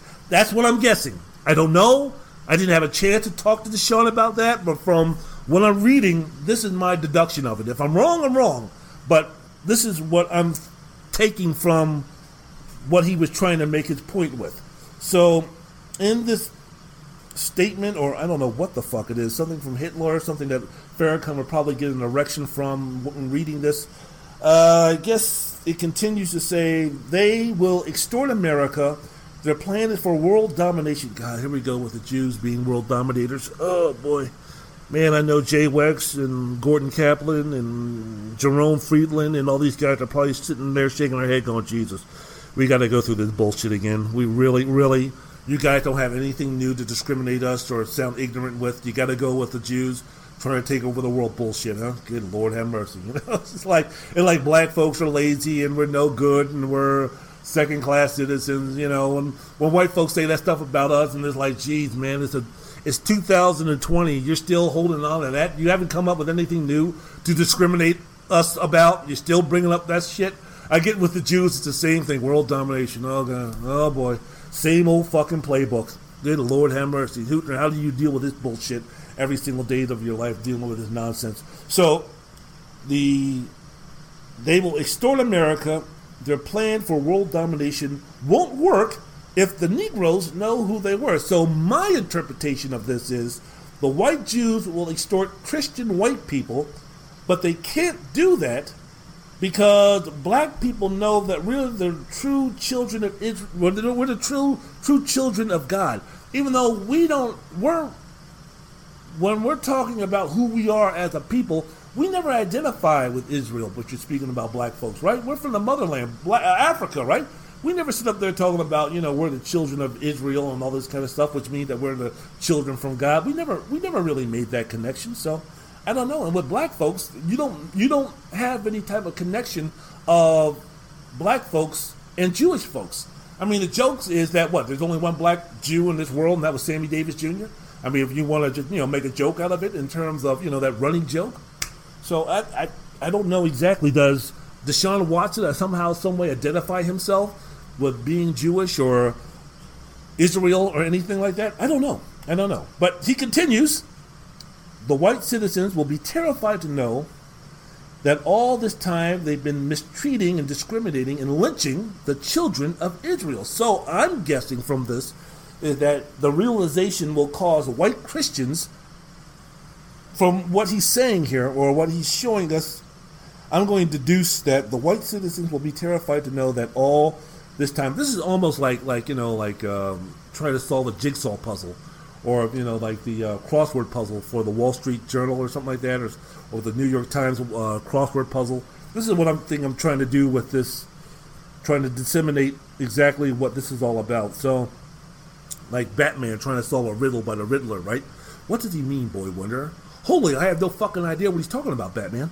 The white citizens will be terrified to know that all this time they've been mistreating and discriminating and lynching the children of Israel. So this realization, I guess, will cause white Christians to come to the realization that they've been tricked into mistreating, discriminating, and lynching black people in this country, which I guess DeSean is saying is God's real and only children, since we're the children of Israel.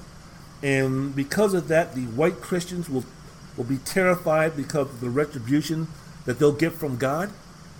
I thought one of the foundations for black folks to be in chains, to be in bondage, to be slaves, to be second class citizens, to be lynched, to be killed, to be murdered, to do all these things by white folks, I thought a lot of it had to do with religious beliefs, right? I mean, wasn't the KKK uh, burning crosses or something like that? So I'm not really trying. I don't. I don't know what DeSean is talking about here, where he says the white citizens will be terrified to know that all this time they've been mistreating and discriminating and lynching. These folks know exactly what they're doing. In fact, they use the Bible to kind of justify their heinous and atrocious acts. You know what I'm talking about? So I don't know. So all of a sudden now they're going to sit there and go, "Oh my goodness gracious, we've been duped. We should have been treating the African Americans, aka the children of God, like kings and queens." Because now we're all going to go to hell because we've been fucking around with God's children. I don't know. It just doesn't make any sense to me. I have no idea. I have no idea. But when DeSean, and again, DeSean is just starting his journey to learn, to educate about this. So his initial response, now if he still have these same type of responses talking about, hey, that that that that quote or those statements that I put on my Instagram, if he's up there talking about six months later, what's the big deal? What's going on here? Why are y'all getting upset? I don't understand. I'm just trying to make a point. I was just trying to uplift my people. I was just trying to talk about slavery. I was just trying to talk about uh, black Americans. I was just trying to talk about Riley Cooper. More on that later. I don't, I don't understand what you're talking about. I mean, you know, so what? I said something that Hitler endorsed. I said something that Farrakhan would do the boogaloo on if I if he saw it and had a chance to use it in one of his phony ass sermons and speeches. What, what's what's what's the big deal? Six months later, if DeSean is still sounding like this, we've got some issues. We've got some situations here that we need to take care of. And that includes the NFL. And that includes an employer with the Philadelphia Eagles. If DeSean still has these thoughts and feelings about, I had no idea. I had no idea I was trying, to I offended anybody. What the hell? The only thing, I mean, man, DeSean, I mean, and again, I kind of blame Louis Walcott Farrakhan for giving him the giving him the enthusiasm to want to go down this path of ignorant and big, bigotry to unearth something like that in the belief that he was uplifting people and uplifting his people. That all of a sudden now, if he saw that black folks were going to sit there and go, yeah, fuck yeah. so I don't know. But, you know, so I'll give him a pass in terms of, you know, wrong, wrong person, wrong people. But let me tell you something, man. If Jackson, if you want to have, if you wanted to use a quote from an important figure from the past, why would you choose Hitler or Farrakhan? I mean, look, black folks, for black folks, a good number of them, Farrakhan is still the man. Farrakhan is still speaking the truth. Farrakhan is Farrakhan, this, that, and the other. Farrakhan, historical figure. Some of my black brothers and sisters out there in the community, in the neighborhoods, are still believing that bullshit about Louis Walcott. So, you know, hey, so maybe in that situation, mm, but Hitler? I mean, we all know Hitler's no good. No, no, no, no, no. Anything with Hitler is no good. Nothing. If Hitler had a quote saying, a sunny day is a great day, then guess what? A sunny day sucks. If Hitler comes out with a quote talking about women are beautiful creatures and are beautiful flowers, then no, women are scum. And when I'm saying that in terms of anything that comes out of Hitler's mouth, you just take the opposite. Anything Hitler is talking about, anything Hitler is pontificating on, giving opinions about, giving his thoughts about. Anything that Hitler says, you go in the opposite direction. Opposite. I don't give a fuck what he says. Opposite. Because that's just so. I mean, of all the quotes to take from DeSean, Hitler and Farrakhan, really? I mean, you couldn't go and use something with Frederick Douglass if you were trying to uplift. I mean, this was a man who was born into slavery, speaking about Frederick Douglass, who became a, a, a world known abolitionist and became one of the most impactful and greatest Americans who ever walked this country. I mean, you couldn't use something from Fred, Frederick Douglass, such as where justice is denied, where poverty is enforced, where ignorance prevails, and where any one class is made to feel that society is an organized conspiracy to oppress, rob, and degrade them. Neither persons nor property will be safe. without a struggle, there can be no progress. You couldn't use that. You had to use something about the Jews and, the world domination and the lynching and murdering and the mistreatment. I mean, you're, you're, you it, instead of something something as simple and straightforward and thought provoking and deep as that, it doesn't take a college degree. It doesn't take a master's degree from MIT or Harvard to kind of see where Frederick Douglass was going with this in terms of those quotes, in terms of those thoughts and feelings. You couldn't use that if you wanted to go ahead and uplift our people, to uplift those who are downtrodden. You couldn't use Frederick Douglass. You couldn't use Harriet Tubman, Tubman talking about don't ever stop, keep going. If you want to taste freedom, keep going. I had reasoned this out of my mind. There was on of two things I had a right to liberty or death. If I could not have one, I would have the other, for no man should take me alive. You couldn't use a Harriet Tubman phrase if you wanted to speak on such Sambones and coons and house Negroes and those who are lost in the knowledge of themselves or who are grifters, like the Hodge twins or Paris Dennard or that bitch Candace Owens or Larry Elder or any of these other fools you couldn't said you couldn't have used a Harriet Tubman quote like "I freed a thousand slaves. I could have freed a thousand more if they only knew they were slaves." You couldn't used that. You had to use Hitler, Hitler, Farrakhan, Louis Walcott, Farrakhan, and Hitler instead of using Frederick Douglass or Harriet Tubman if you wanted to reach into your bag of quotes or things that you wanted to put on your Instagram. Thurgood Marshall, you couldn't use him. Racism separates, but it never liberates.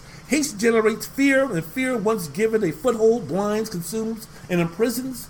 Nothing is gained from prejudice. No one benefits from racism. I wish I could say that racism and prejudice were only a distant memory, but we must dissent from the indifference. We must dissent from the apathy. We must dissent from the fear, the hatred, and the mistrust. We have dissent because America can do better, because America has no choice but to do better. You couldn't use that.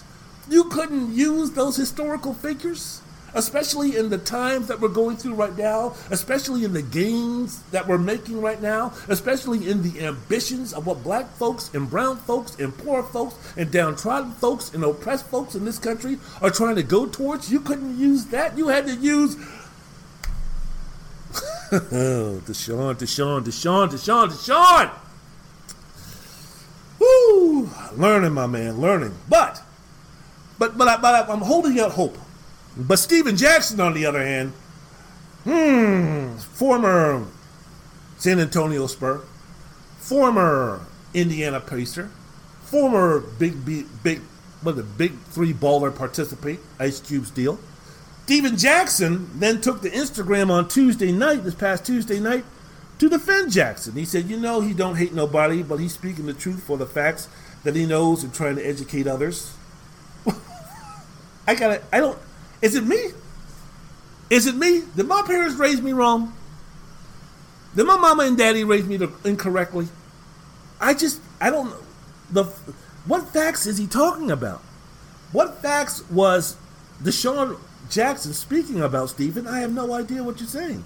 So, luckily, thankfully, those who have the platform who are African American, who are black, took him to task, took Stephen Jackson to task also for defending what DeSean Jackson said. In fact, one of my heroes, the guy who, when I was just a young lad, when I would wake up in the morning and get ready for school, and I would go down, and before I would leave the house, my dad would always leave me the Washington Post sports page on the table so I could read what Tony Kornheiser and Michael Wilbon wrote about the Washington football team or the then Bullets or the Georgetown Hoyas or the Maryland Terrapins basketball team and such. So one of the reasons why I became such an avid sports fan and one of the reasons why I love doing this and talking about sports, Michael Wilbon, what he said on PTI the other day about Jackson's comments were apropos and absolutely correct, and they were this.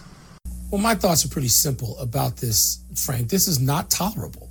And and you know, no. I, I'm never, if ever, in favor of when somebody's on an active roster of suspension or fine or firing. No, no, no. Ridicule, public ridicule.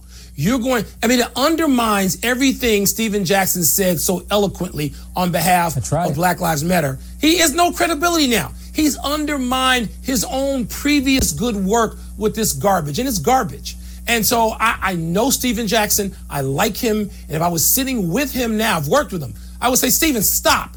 You're wrong. You're not speaking any truth. You're going to have to become more familiar with the truth via history. And so let's read someone, read it together. This is insane. You are ruining, I, I mean, you're, you're just ruining weeks of actually trying to appeal to people on one level and then bringing your own bigotry and prejudice in at a time where no one can afford to see that. No one can afford to have it, to entertain it. Stop it. And I don't know if he has people around him who will do that or not, Frank. It's not tolerable. Undermines everything Stephen Jackson so eloquently said on behalf of Black Lives Matter. He, uh, Wilbon is absolutely correct. He, right there where he says he has no credibility now. He's undermined all of his previous good work with this garbage. You know, it, it, it's true. It's true. I don't know as far as what our community can do with this guy. I don't know what we can do. I definitely don't want him having a microphone. I definitely don't want to have, have him a megaphone. I definitely don't want him going out and going on, on, on television. He went on uh, CNN the other day, Stephen Jackson. He went on CNN with Don Lemon the other day, and, and basically he apologized without apologizing. This is what he said. Nobody can find a video or article of me saying I hate anybody. I own something that says love for all who have love for all. I stand on that. I've been in 42 years, you can't say I approach any race or I stand different. No, I don't support any of that. Maybe I could have been more clear of what I thought DeSean was correct about, but I didn't feel to, I didn't feel the need to go into a conversation that me and him had about how they was treating him and Riley Cooper. I could have changed those words, but the people that know me, my Jewish friends that I talked to today, they know that the last thing I was spewing was to defend Hitler or any other post. That's why I didn't speak on Hitler or even speak on this post. I spoke on exactly what I agreed with, and they was handling him different than they was handling uh, Cooper. That's the end of it. They can twist it how they want, but that's exactly what it is. I don't hate nobody. I don't know, man. I mean, that's like uh, that, that, that's kind of like an apology without an apology. That that sort of kind of sounds to me like something Glenn Beck or Bill O'Reilly or Limbaugh or anybody like that. You know, being coy, trying to you know do the okey doke.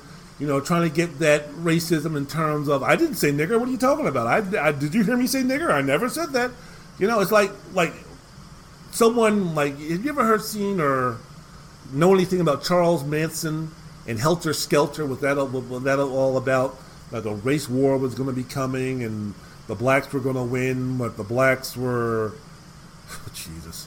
The blacks were not intelligent enough or not capable of running the world or doing their own thing, so they needed the white man to go ahead and help them through. And basically, they were going to run out into the desert of California on a empty lotted Hollywood place and get Charles and his crew to please show us the way, and that was going to be their world domination. That was like that would be like somebody who's racist talking about, hey, you know what? I uh, yeah, I like what Charles Manson said, but you didn't hear me say you, you didn't hear me mention the role Charles Manson or anything like that. I just said that you know, you know, he was talking the truth. But you never heard me say nigger. You never heard me say coon. You never heard me say jungle bunny. You never heard me say that black folks were lazy or good for nothings or should be enslaved. I never said anything about that. I just said that uh, Charlie was onto something, and that he should try leaving Beatles songs alone and let the Beach Boys write their own material. So it's like so when Stephen Jackson was saying that nonsense. I mean, you know, nobody can find a video or article of him saying that he hates anybody. Could have been clearer of what he thought DeSean was correct about. Yeah, because I have no idea what DeSean Jackson was was correct about. There was nothing that Sean Jackson posted as far as that quote is concerned. That was, there was nothing, nothing was accurate in that quote that DeSean Jackson posted on his Instagram. So it would have been interesting for Stephen Jackson to explain exactly what was he agreeing about. And he didn't feel the need to go on into his conference. He didn't. He said he didn't feel the need to go into a conversation about how they were treating him and Riley Cooper. What what did DeSean want?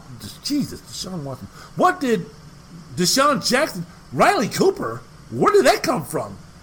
I didn't read what DeSean Jackson said, and the first thing I thought was, "Oh, there's a connection to Riley Cooper." What? What? What are you talking about? We don't know when DeSean first came out with that Instagram post, and then continued to double down in the in these chats that he had. There was no decision about what DeSean Jackson's punishment, or if there was going to be a punishment. There was no decision on that. So Stephen Jackson was talking about, hey, you know what? Um, Riley Cooper was at a Kenny Chesney concert years ago, and he uttered the word, "I'll fight any nigger here." And not only was he not banned from the league, or not only was he not kicked out of the league, he actually got to play for the Philadelphia Eagles. He wasn't suspended, and then the year after that, they rewarded him for the five-year contract. So basically, I guess what Stephen Jackson is saying is that through this quote, what DeSean Jackson is saying is that they're going to treat me worse than Riley Cooper because Riley Cooper is white and DeSean Jackson is black. And we know in the NFL with the owners and Roger Goodell that they hate black people and they want to keep black people down. And the reason and the reason why I say that, the evidence is look at the look at what DeSean Jackson posted on on his Instagram page, which is correct. And look what happened with Riley Cooper. I, I don't know. I don't know. I don't, I don't want to speak for Stephen Jackson. I don't know because again, he doesn't want to go into a conversation about you know what him and DeSean were speaking about. So I can only guess. So I don't I don't know what he was speaking about. But again, I, I didn't make the connection between DeSean Jackson speaking about Jews taking over the world and tricking the white people into mistreating and lynching and disrespecting black people, the children of God, and Jesus having the children of God be their only children. And I none, none of that none of that made the connection to Riley Cooper. There was no Riley Cooper. I don't even know there was a R I L E Y C O O P E R lettering in there. So I, I have no idea what Stephen Jackson is speaking about. None. But I, I know for the time being, your duties or your responsibilities in terms of uh, being one of these spokespeople or having a microphone, having a megaphone, having a bullhorn going on any type of political show, those privileges for Stephen Jackson in terms of the Black Lives Matter movement, those should have been revoked. those should have been taken away because Stephen Jackson needs to go on the same journey as DeSean Jackson Stephen Jackson and DeSean Jackson called the D Jackson Steph show to uh, see what they can do to educate themselves because the backing or the um, the, the, the apologizing that Stephen Jackson is doing for Deshaun Watson, I don't get. I don't get at all.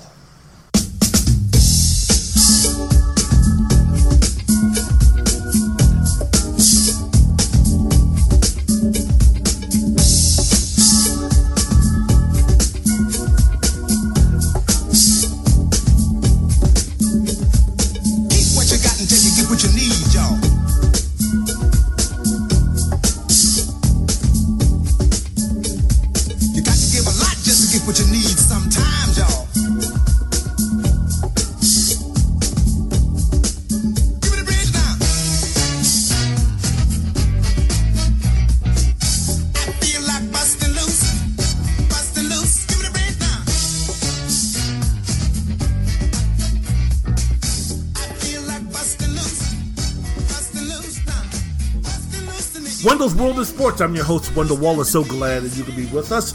Wrapping up the discussion that we've had with DeSean Jackson. I, I want to have one of these days where a lot of my podcast is not focused on something, someone saying something anti-Semitic or racist or offensive in that area. There's, there'll, there'll always be something to unearth uh, concerning that, um, and if it comes to light, I will definitely talk about it because, as I mentioned before as James Brown has said many times after the protest and the marching, what are you going to do?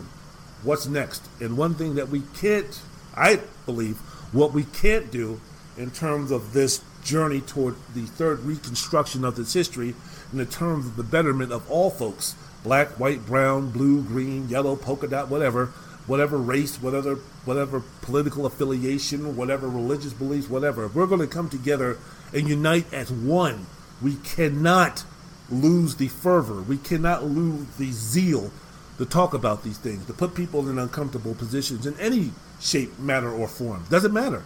Doesn't matter what the platform. Doesn't matter what the circumstances are. We should always be able to have these types of discussions and and um, doing that. So part of my job, being a podcaster, and doing the things that I'm doing, is to continue to do my part to try to continue the conversation, to try to continue to have folks not lose sight of what's going on because life is life, man. I mean, you, me, we all got other things in terms of our personal life that's more important right now than the everyday of this fight. You know, you have kids, you have a wife, you have a husband, you have responsibilities, you have a job, you have bills, you have things going on in your life to where you can't be out there running and throwing throwing throwing things and doing this, that, and the other with the fight. I mean, you have a daughter that you have to take care of. You have a son that you have to take care of. You have children that you have to take care of. You have a job. You don't know about your job situation. I don't know when the school system out here in Clark County. I don't know what's going to be happening. Uh, I don't know. Schools are supposed to be starting out here August 26th, which is two weeks later. I don't know exactly what my position is going to be. I don't know what my pay structure is going to be. I don't know if I'm going to be getting the same opportunities to make the money that I need to make to make sure that my mortgage is paid and make sure that my lights are on and make sure that there's food in the fridge and make sure that you know, my house doesn't fall apart and make sure that my car is still running. I mean, those are real things. Those are real situations, you know, that I have to deal with on a, on a micro level. So the only thing that maybe I can do to keep things going, to keep it in people's mind when times get rough in our own world and we tend to stray away from maybe some other things that aren't at the present time important to us because we have to find out our financial situation. We have to find out whether we're going to send our kids back to school. We're going to have to find out what are we going to do once we send our kids to school in terms of if we're going to not have them in school. What about the job situation? What about child care? If we're going to be doing online with the schools, if we don't have access to a computer, we don't have access to the internet, what are we going to do about that? if we're still going to have the same job that we had when everything shut down in March, and we're going to have to start looking for another job? What about our bills? When, when real life happens on a consistent, everyday basis, this is what I'm trying to do to make sure that, oh, yes, within all of these things that I'm more concerned about at this present time, I also have to realize that there's a war going on in terms of what we need to do to uplift our community, to bring our community closer together, to love one another, to understand one another, to understand different people of race and gender and such. So this is just my way of doing this. So if you're listening to this program while you're at work, whether you're listening to this program while you're taking a long cross country drive, whether you're on vacation and you need something to listen to, whatever the situation that brings to where you're listening to this podcast, that's this is my contribution in terms of this is what I'm trying to do. I'm too young and I don't have the energy to run out there and do what the young cats are doing right now to do the marching and do the protesting in that physical way. You know, I'm 51 years old. I'm a little bit overweight, and you know, there's different ways I think that I can use my skills and use my talents and use my God-given abilities to get my message out to see what I can do. Whether I help son some, a couple, few, one, lots, I don't know. But this is my avenue, this is my vehicle to do so. So, this is exactly what I'm doing. With, of course, the caveat being that sports, sports, sports, sports, sports will always be number one in this podcast. So I'll be getting back to speaking about the NBA. The NBA is going to be starting in about three weeks. Can't wait for that to happen. Baseball is right around the corner. Can't wait for that to happen. Yes, I'm even saying that. I can't wait for baseball to be happening. Yikes! Um, NFL, if it's going to start. I'm concerned about college football, whether that's going to start. Still love my Georgetown Hoyas more than life itself, more than I should. So I want to be talking about that. So sports, in terms of talking about sports, giving my thoughts and opinions about sports, will always be at the forefront. Will always be what this podcast is all about. But we're living in a time, and 2020 has been one for the history books and you just can't ignore it, especially when you're speaking about an anti-Semitic uh, uh, situation posed by an NFL football player.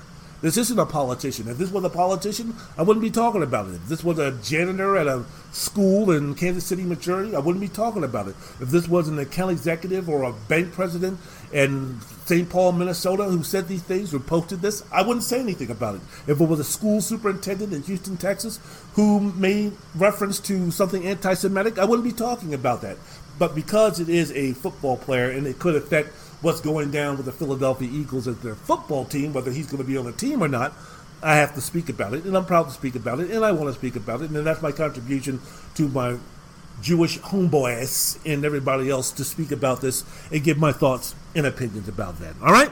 Wendell's World of Sports. I'm your host, Wendell Wallace. So glad that you could be with us. I want to end the discussion about the DeSean Jackson situation and everything with what Julian Edelman did. Fantastic, man. The reaction to what Jackson said, I think, was taken with such a plume by Julian Edelman in his response of warmth, of caring, of forgiveness, of understanding, of um, trying to be better. And it was beautiful. This is what he said in the audio. I've been getting hit up by everyone asking me about this DeSean Jackson post and I wanted to take some time before I responded because it's a complicated issue and I wanted to be thoughtful. I wrote down some of my thinking.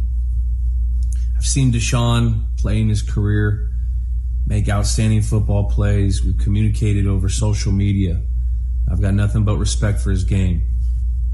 I know he said some ugly things, but I do see an opportunity to have a conversation. I'm proud of my Jewish heritage, and for me, it's not just about religion. It's about community and culture as well. I'm unusual because I didn't identify as Jewish until later in my life. Whenever I encountered hatred, it never really felt like it was aimed at me. It was only after I was part of this community that I learned how destructive hate is. Anti Semitism is one of the oldest forms of hatred. It's rooted in ignorance and fear. I remember experiencing a little bit of this hate in 2011 when I was called a on the football field.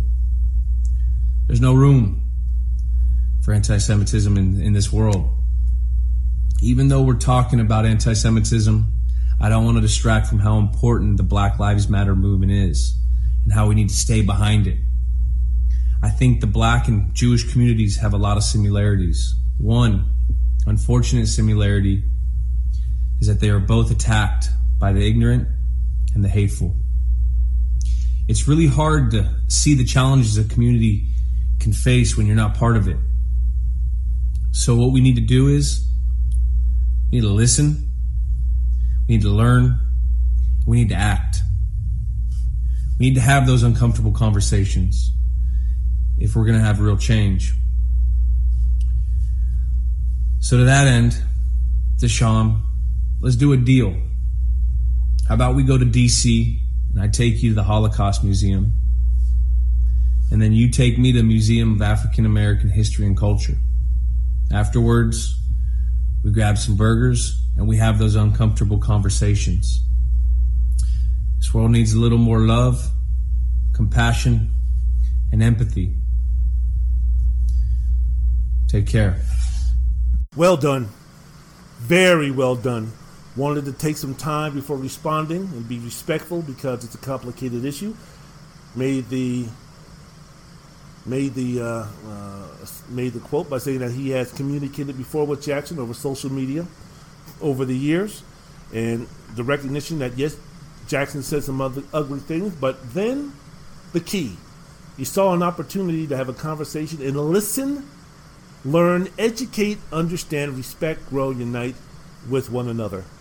And he expressed pride in his Jewish heritage, and he goes deeper than religion. He actually, you know, brought himself into the conversation in terms of bringing his own personal experience about. For him, it's more it's about it's it's more than just religion. It's about community and culture. He identified with being Jewish, and he didn't really identify with being Jewish until later on in life. And because of that, he didn't feel the hurt, the disrespect, the bigotry that was aimed at him because he was like, "Well, what the fuck are you talking about? You're talking about that Jewish guy, not me. I'm, I'm a different kind of Jew, or I don't really recognize with that." So I'm immune to it. And when he really embraced it, that's when it was like, oh, okay, this is what black folks are trying to deal with with white folks by saying, look, you don't have to be black to feel our pain. You don't have to be black to feel the guilt uh, in terms of what uh, your community has put us through, but just the understanding of this is the reason why we're in the situation that we're in. This is the reason why we have these thoughts and opinions like we do. This is the reason why you're on the wrong side of history and on the wrong side of regular thinking when we express these concerns, when we express these ideas about moving forward in our community. Julian Edelman was the same way, except that at the time he wasn't identifying himself as being Jewish. It wasn't until he embraced it that it was like, oh, okay, all right. And he speak about an incident of uh, being on the field in 2011 when he was called a religious slur. So he brought, he really opened up and he showed compassion, he showed understanding, he showed love, and that's exactly what we need. The fact that he offered Jackson DeSean that they should go to D.C. and to the Holocaust Museum and then to the Museum of African American History and Culture. That's awesome. The only thing that I'll take affront about what he said, and I don't even know if it's an affront, but one thing that I will have to correct him on is when he said he made the statement that he stands behind the Black Lives Matter movement. I don't want, or we should not want, my community should not want or shouldn't need, shouldn't desire to have the Jewish community to stand behind the Black Lives Matter movement. The Black Lives Matter movement should want the Jewish community to stand beside us because we're going to need you. We're going to need every race, creed, color, religious background, political affiliation, whatever it is whether you like men, if you're a guy, gay, lesbian, I don't give a fuck. If you're part of this revolution, if you're part of this reconstruction, if you're part of this movement that we're having, no, no, no, no, no. Don't be behind us because we're going to need you up front. Now, make no mistake, when it comes to the problems and the issues and the solutions concerning the black community, yes, we're going to oversee it. We're going to be in charge when it comes toward racial equality in our community. But when the possible Armageddon comes in less than six months from now, when hopefully begging, pleading that this country shows a fulcrum of common sense and votes this this this this, this asshole, this misogynistic, racist, inept, incompetent, hateful, spiteful piece of shit that we have in the office right now. If America wants to save its democracy, save itself from four more years of the fucking asshole that we have right now, if we can just get enough people with a, with enough common sense to get that motherfucker out of there, and when his brainless sheep and when the hate groups who have followed him, who are begging and pleading and doing everything they can, the white nationalists and other forms of hate and forms of ignorance and forms of stupidity, when they rise because they're great white hope, because their leader is now gone, and the other people's president is in the White House, similar to what 1861 did when the South seceded from the Union and Jefferson Davis was their man, and which sparked the Civil War because the Negro, the nigger president was put into the White House, known as Abraham Lincoln, who wanted to end slavery. When this sort of repeats itself less than six months from now, in my estimation, and God, I hope I'm wrong. Man, I hope I'm wrong. But just in case, we're going to need you. We're going to need the Jewish people. We're going to need Julian Edelman and his troopers. We're going to need those who are gay. We're going to need those in the Me Too movement. We're going to need everybody, as I've been mentioning time and time and time and time and time again. We're going to need you. We're going to need you to be on our side of right and good, not black and white, right and wrong, to stand and fight and sacrifice with us. So I, I love what Julian Edelman said. I love it. And as I mentioned before, it should not, uh, here on Wendell's World and Sports, the podcast, DeSean Jackson should not be banned from the league. He should not be Ray Rice. He should not be Kaepernick from the league. I think if Goodell wants to suspend him, I think if the Eagles want to suspend him, okay. But he should not be banned. He should not be uh, forced out of the league. I mean, I'm quite sure the argument is, is that you're going to suspend Tom Brady over deflated footballs, and you're going to let Deshaun Watson go ahead and, and say what he said and still catch a cash a paycheck. Different situations, but um, I think that in this situation, yeah, man, go ahead. go ahead and um, keep DeSean in the mix, in the fold. Let him learn as long as he continues to show attrition, as long as he continues to show a willingness to learn, to grow, just like Drew Brees, then I'm all for DeSean Jackson staying in the league and use this really as a platform for him to promote what he wanted to do in the first place, I guess, when he put on when he went in the wrong direction with that quote that he posted on Instagram. Give him a platform to bring and to show unity, togetherness, and love.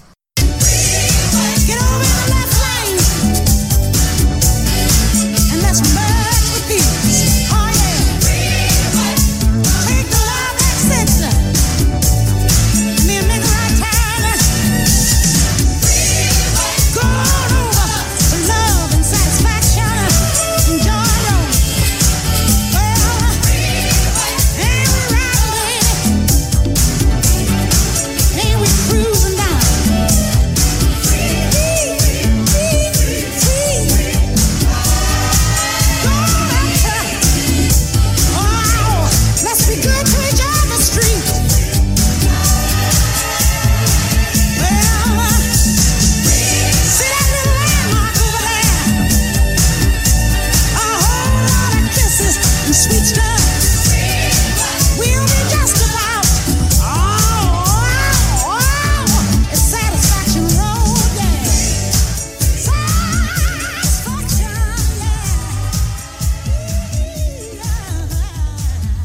Wendell's World of Sports. I'm your host, Wendell Wallace. So glad that you could be with us. Let me end the podcast by talking about the highly anticipated, at least for me, UFC 251. Great card from Yas Island, aka Fight Island, for the month long slate of UFC events. They went over to um, Saudi Arabia. Interesting. Interesting. We have Jorge Masvidal versus Kamaru Usman for the welterweight championship. We have the featherweight championship between Alexander Volkanovski and Max Holloway, and we also have my girl Thug Rose fighting. I think it's Jessica Andrade. Andrade. Ah, the name um, escaped me, but uh, will be they'll be fighting, and also Jose Aldo versus uh, Piotr Yan for the bantamweight title, which was left vacant by the retirement as of right now of Henry Cejudo. So I'm excited, man. I'm excited for this card. And we're speaking about the main event being Usman and Jorge Masvidal. I mean, you're thinking, thinking about a situation where Masvidal coming in with a week notice, replacing Gilbert Burns. He had to drop 22 pounds by Friday morning to make the welterweight division's 170 pound title fight limit.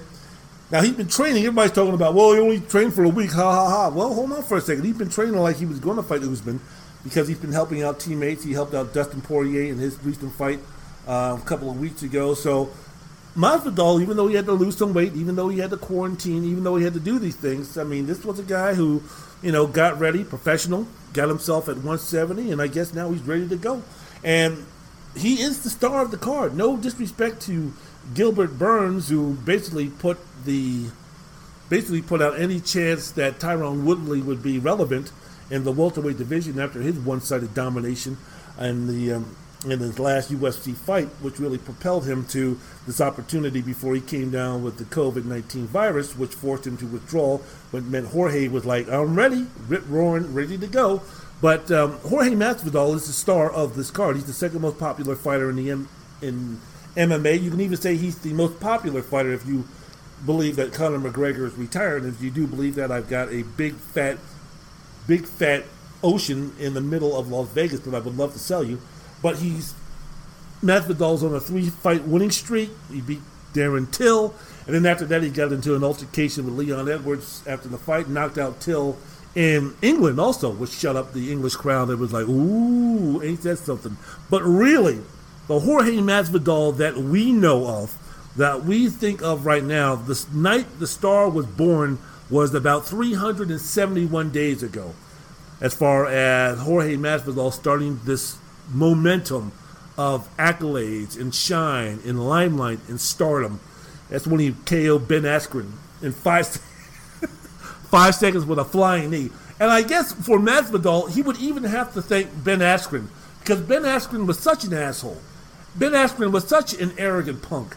That, that Ben Askren was such an egotistical clown that he played the heel role perfectly. So your your your greatest glee when you were watching Askren fight Masvidal, or your greatest hope going into the fight was that Masvidal would shut Askren up that he would embarrass him, make him look foolish, make him look silly. And Masvidal did everything and then sometimes five in terms of the oh shit type of factor. When leaning against the cage, big smile on his face saying, Yeah, motherfucker, I'm right here. Let's get this shit on. And see that bell ring, I mean, that man took off like he was Michael Johnson with that flying knee. Bing! Askren went for the takedown perfection in terms of the head and the knee meaning at the same time, and he was out like that. And then Masvidal jumped on top of him and gave him a couple of punches extra until the referee came over and pulled him off. It was awesome. It was fantastic. That was the birth of the Jorge Masvidal we know now. And what even cemented it even more, what even made him more of a bad motherfucker and like, oh yeah, this is my this is my guy right here, were the comments that he made at the fight at the uh, after the fight at the press conference. I saw some criticism. People say the punches weren't really necessary. Maybe they were super necessary.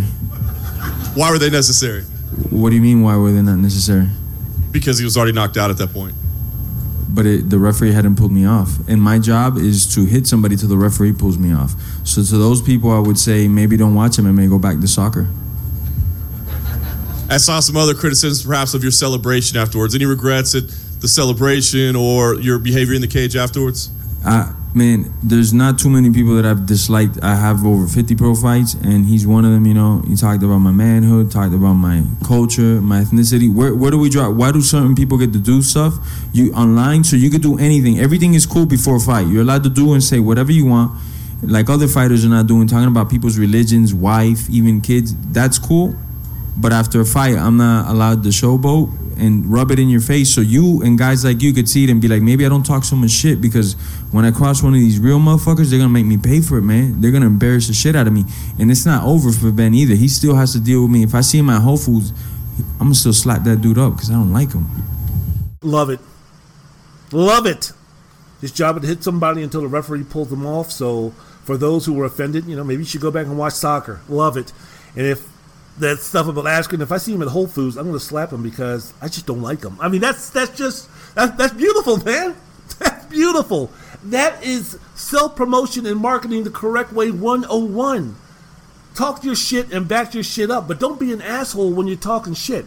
Don't be like Colby Covington. And when you're talking shit, be yourself. You see, Askren and Colby Covington, those motherfuckers were just putting on just airs. You know, those motherfuckers are just doing that shit just to just to piss people off in terms of, you know, this is not how I really roll. This is not how I really am. I'm playing a character. I'm playing a, you know, I'm playing a role. Fuck that shit, man. What makes the Diaz brothers and Masvidal so beloved is that they live that shit. And I'm not I'm not talking about Ric Flair living type of shit where Ric Flair lived a character and then over time became that character. No, man.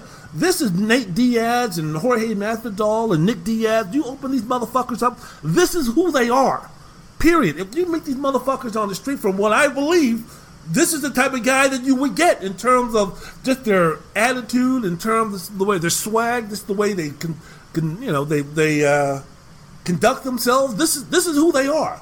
They're not putting on a role. They're not trying to do some shit so they can get more pay per views. They're not tail shunning themselves to where they need to walk around and try to find out what we can do to get more pay per view buys or get more attention or get more spotlight. Oh, I'll know. I'll come up with this character. No, Jorge Masvidal is not a character. That's who that motherfucker is. So when you hear him say that if you see him at Whole Foods, I'm going to slap him because I don't like him, you actually believe that if he actually saw Ben Askren at Whole Foods, that yes, he would actually slap him. Colby Covington talking all this shit is all it's just shit. You don't believe anything that motherfucker says when he's up there talking shit.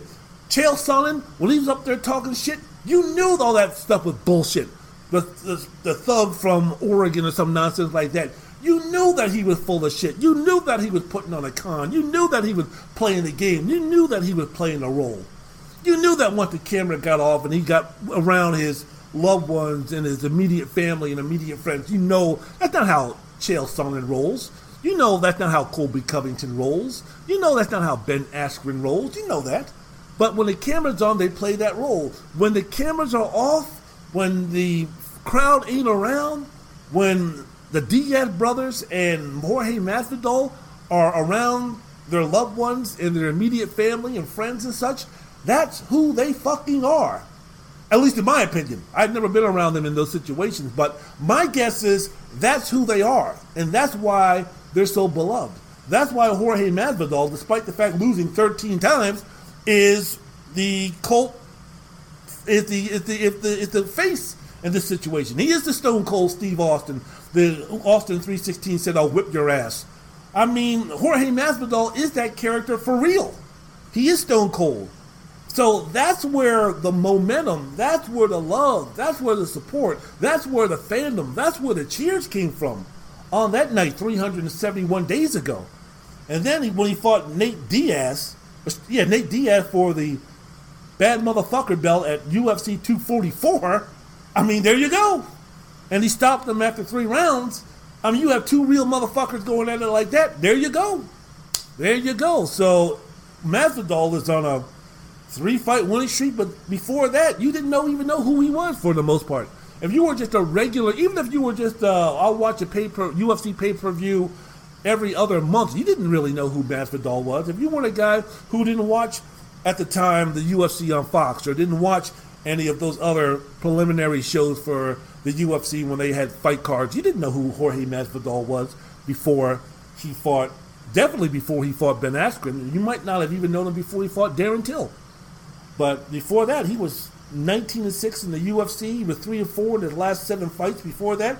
But, you know, he had split losses to Benson Henderson, to Lorenz Larkin, and Demian Maya, all guys who, you know, losing to those guys. I mean, Benson Henderson has been a champion. Demian Maya has been a has been a top tier guy in the welterweight division and fought for the welterweight championship against Anderson Silva. Lorenz Larkin is no joke. He lost a unanimous decision to Stephen Wonderboy Thompson, who fought twice for the uh, championship, the welterweight championship, against Tyron Woodley and lost two very close decisions. So losing to those guys, it's almost like with Rampage Jackson at the time when he was over in Pride and he lost to Shogun and he lost to a couple of people. And when he came over to the UFC, they thought that Rampage was damaged goods until he knocked out Chuck Liddell in the first round.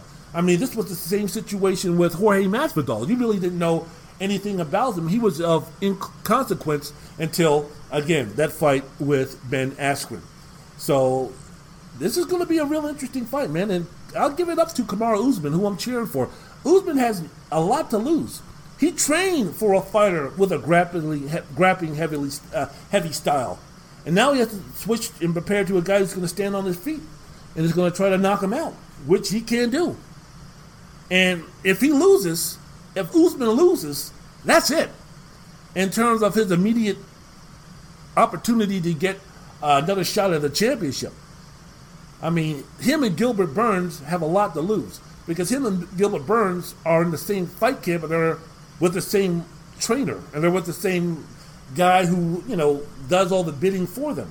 So if Usman does what I think he's going to do and puts Masvidal to the ground and stay on him, and as Masvidal would, they, would say, sniff his job for five rounds while uh, giving some punches, a classic George St. Pierre style of fight, where, or even a Tyron Woodley, Tyron Woodley type of fight where you know, you ain't going to take any chances. If it, if it ain't broke, don't fix it type of deal. It might not be the most entertaining thing in the world. It might not be a situation where, you know, those two guys are going to be slugging. I'm quite sure that his style or his strategy to fight Masvidal Usman is going to be a lot different than when he fought Colby Covington, where there ain't, there ain't going to be no takedowns in that motherfucker. Those, both of those guys hated each other. Very easy to hate Colby Covington. But Usman uh, had a lot in terms of what he needed to do with Colby Covington. Basically, he had to shut him up. He had to break his job, his jaw, which he did. Laying on him and giving a wrestling match for five rounds or putting on a wrestling uh, exhibition was not going to do it. Colby and Covington needed to be shut the fuck up. And it was so wonderful. It was so glorious. It was so stupendous to see Covington get his ass whooped, get his jaw broke, and then run out of the arena like a bitch. He ain't a bitch because he could fucking kill me in like five seconds. But in terms of what he did, bitch move. So it was glorious, fantastic to see Kamaru Usman not once go for a takedown against Covington. And those two guys putting on a fabulous show, putting on a fabulous performance. Two of the best welterweights in the world. I mean, Colby Covington is a piece of shit motherfucker, but that motherfucker sure can't fight. One of the elite fighters in walking this planet. But uh, it was wonderful to see Usman do what he did to uh, to uh, Colby. So now, I guess Masvidal, because there is no animus real, there is no like you know coming from the community. Hey man, you got to shut this motherfucker up. That in a situation like this, especially with the stakes as high as they are, Usman, I believe, is going to do his best to go to the weak spot of Masvidal, take him down, stay on him, and um, and beat him. And winning a decision, no big deal. If he wins 50 to 45, 49 46, a unanimous decision, hey, there you go. And he will be legitimized as the true welterweight champion. It took, what, three, four fights? It took a rematch. Eh, no, it even took, and really, it took Tyron Woodley knocking out Darren Till for him to really be recognized as, you know, a solid, real, true champion, welterweight champion, pound for pound, top 10 guy. Because it was very unsatisfying the first fight against Wonder Boy. The second fight really was the same. It wasn't until he did a number on Darren Till when they were trying to push him as the guy that was going to be the next gorilla in the middleweight division. The only reason why I say gorilla because that's Darren Till's nickname, but they were kind of pushing him to be that guy who was going to be that that you know Chris Weidman type of champion for the UFC's welterweight division. And Tyron Woodley said, "Yeah, I don't think so." Knocked his ass out. That's when it was like, okay, Woodley's legit. I think in a situation like this with Usman, even though Masvidal is coming in on short notice, that a win in decisive fashion over Masvidal would give Usman that shine. Beat Woodley decisively for the belt, then a hard fought come from behind knockout or stoppage of Colby Covington, the number one or number two ranked welterweight in the world at the time, in a thrilling fight. And then beating Jorge Masvidal, the baddest motherfucker in the UFC, having the belt and all that type of stuff, the hottest property going right now as far as fighters is concerned in the company. He goes ahead and does that, then yeah, then he's legit. And then I think him and Gilbert Burns can get it on sometime in the fall of 2019 or near the end of the year for 20, uh, 2020, excuse me. So, but if Masvidal wins, that guy's a legend, man. You're going to talk about a guy coming in in a week, and I think if he wins, he's going to knock him out. I don't think the Masvidal can win a decision going five rounds against Usman. So it's either Usman by decision or Masvidal by knockout. So if Jorge knocks him out, man, that puts him in stratospheric type of air, and also in terms of big, big, big time money. Maybe not boxing, not maybe not Floyd Mayweather type of money or Oscar De La Hoya type of earnings, but that puts him on a par to where no fighter right now, because remember, Conor McGregor is retired, but that's going to put him in a rarefied air in terms of what he can make. That's going to put him on Nate, Nate Diaz level, Nick Diaz level in terms of how much he can make. And then you're talking about possible fights down the road with Conor McGregor or Nate Diaz. Because something something tells me that uh, yeah, Conor McGregor is not retired.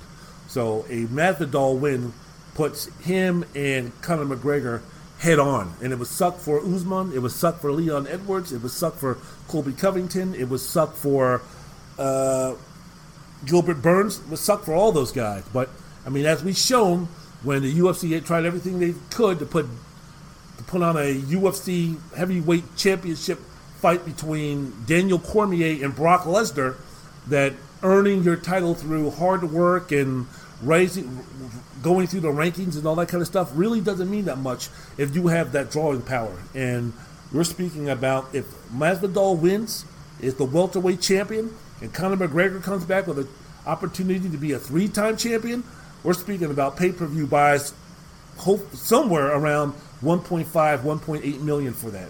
And yeah, Conor McGregor would come out of retirement for that. I don't know exactly when that card would be. I don't know if there would be a possibility of the UFC trying to see exactly what can happen to where if we can put it in a place where we can actually get some fans into the arena. I mean, maybe they go down to New Zealand, maybe they go down to Australia, maybe they go somewhere in South Korea, maybe they go somewhere where they can put people in put people in some seats. But uh, it will be interesting. It would be definitely interesting on the uh, in the situation that Masvidal wins. I think though that Usman is, is going to win. I think he's going to win a decision. I think he's going to win it.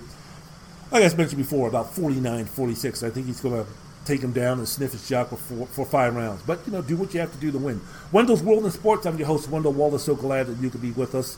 Featherweight Championship between the champion Alexander Volkanovski against the former champ Max Holloway. It's a rematch from UFC 245 in December. Jesus, man. Did I rewatched that fight you can see that fight on YouTube. So I rewatched it the other night. It was a close fight, man. It was unanimous decision. I thought Volkanovski won, but you know it was it was a very good competitive fight. Would it have been super highway robbery if Holloway would have won? No. Would it have been controversial? Yeah. But I've seen decisions worse in terms of the victor being victorious when he shouldn't but uh, Volkanovski, man, if, the thing that was interesting in that fight, I was watching it. First of all, the leg kicks were absolutely devastating. Now Holloway was talking about, no, no, no, it really didn't do anything for me. Yeah, I think it did. You saw the welt and you saw the redness of Holloway's legs. I mean, it was a situation where, you know, when Holloway would throw a jab, throw a punch, or whatever, it might sting Volkanovski when it hit him or something like that. But Volkanovski and Rogan and Cormier were making the were, were making the comments or were educating us in the fact that, you know, Volkanovski was a former rugby player that at one time weighed 240 pounds. And you're speaking about when I was watching that fight, it seemed like, yeah, when Holloway would hit Volkanovski with a punch, it stung. When Volkanovski would hit Max with a punch, it hurt. And, and that was a big difference. And because of that, I believe that it it didn't make Max timid I'm not going to say that, but it kind of made him a little less aggressive. And maybe got him off his game plan just a little bit because I don't think that he fought anybody when he's speaking about the strength of someone like Alexander Volkanovski. There's no one in the training camps that can equate that type of power that Holloway was dealing with. So it's almost a matter of when you first get hit and when you first get kicked by something like that and you haven't fought, you haven't felt something like that possibly ever then it's going to throw you off your game plan a little bit. And I just think that with Holloway, I think that's what happened. He made a nice comeback. He made a great comeback. And before, it and like I mentioned before, it was competitive. But this is a situation where, you know, man, if Holloway loses, you're speaking about a guy now who was who would have who's going to be on a three fight losing streak. And he could go by the way of Joanna Jędrzejczyk Remember when Jędrzejczyk was just running amok through her division and she was unstoppable, and then Thug Rose knocked her out, and then in the rematch, Thug Rose won. Who's going to be on this card, by the way? Thug Rose won a unanimous decision, and it really took the momentum away from Jędrzejczyk, and instead of making her a champion, it really made her now what she is, just a contender. Even though her fight against uh, Zhang Wei was a classic, one of the fights of the year, but that could be a situation for Max Holloway where, you know, you have a guy who you just can't beat in Volkanovski. You're coming off of losing now three times in a row. If he does lose to Alexander, where does Holloway go from here? Because we were speaking about him becoming the greatest uh, champ, uh, champion of all time, greatest featherweight champion of all time, especially when he beat Jose Aldo up there in, uh, in, in Detroit. So where does we go? A guy who arguably could have been at one point top three pound for pound, right behind. Well, Jon Jones was on suspension at the time, so only right behind someone like a Conor McGregor at the time, maybe someone like a Demetrious Johnson at the time. That you know, you spoke of Max Holloway right in that same rarefied air as the greatest pound for pound fighters going in the uh, in the uh, organization right now. If he loses to Volkanovski, what does that do? Because that puts him back a little bit. Now he's going to have to work his way back, working his way back to the championship with a burning love inside. So I don't know exactly. There's a lot riding on the line for Max Holloway in this fight. So it'll be interesting to watch. Ending it with former featherweight champion Jose Aldo off of a two fight losing streak. He's going to be fighting Petr Yan, who hopefully put Urijah Faber out of the pasture with the fight that he had last. Man, this guy's a this guy's a son of a bitch, man.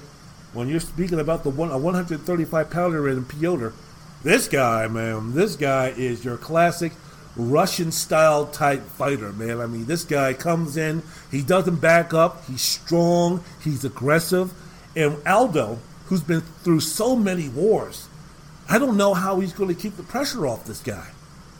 I really don't. I mean, basically, I think Jose Aldo was kind of like a last minute replacement in terms of who's going to be fighting for the championship. I don't think that he earned it, especially when you're talking about a guy who's lost his last two fights, but he's there. He's a name. So, in a situation like this, I think Piotr is going to end up knocking him out in the uh, later rounds. So, yeah, man, there we go.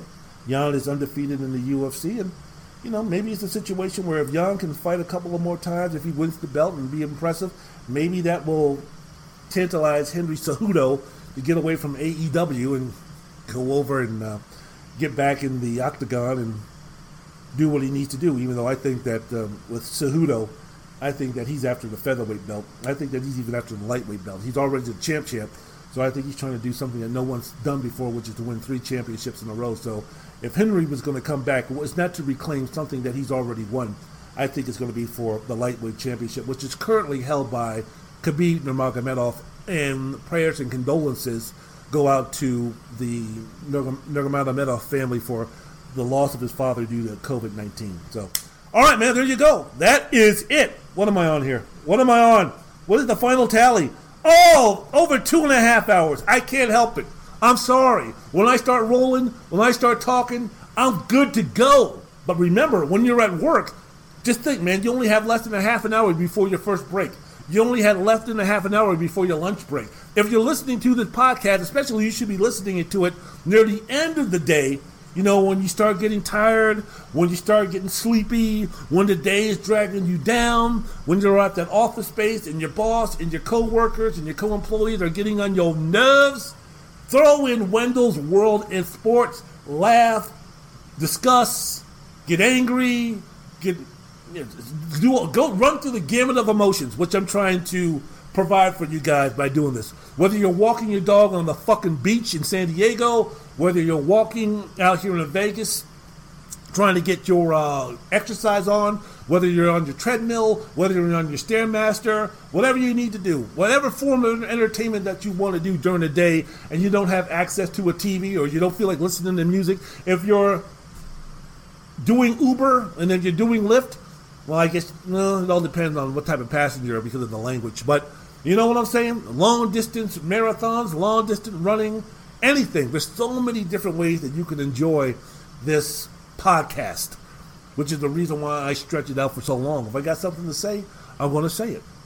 Yeah. So there you go. Once I start working again, I'll probably cut these down because I won't have the time to put in the type of preparation that I do when I'm not working. But we'll see what happens, man. We'll see what happens. We'll see what I can do to get through the day.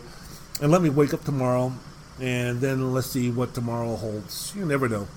We never know what might happen, right? I mean, tomorrow, hell, I might find the woman of my dreams, right? Tomorrow, I might find something that changes my life around. Who knows, man? Or tomorrow might be the last day of my life. I don't know. But I'm definitely going to uh, wake up tomorrow and find out exactly what happens. So that's what makes life worth living. All right, so I'm done. I am out of here. I want to say thank you very much for listening to the podcast. Peace, love, unity, togetherness. That's what it's all about. That's what we need to do. Wendell's World of Sports, Wendell Wallace. Music.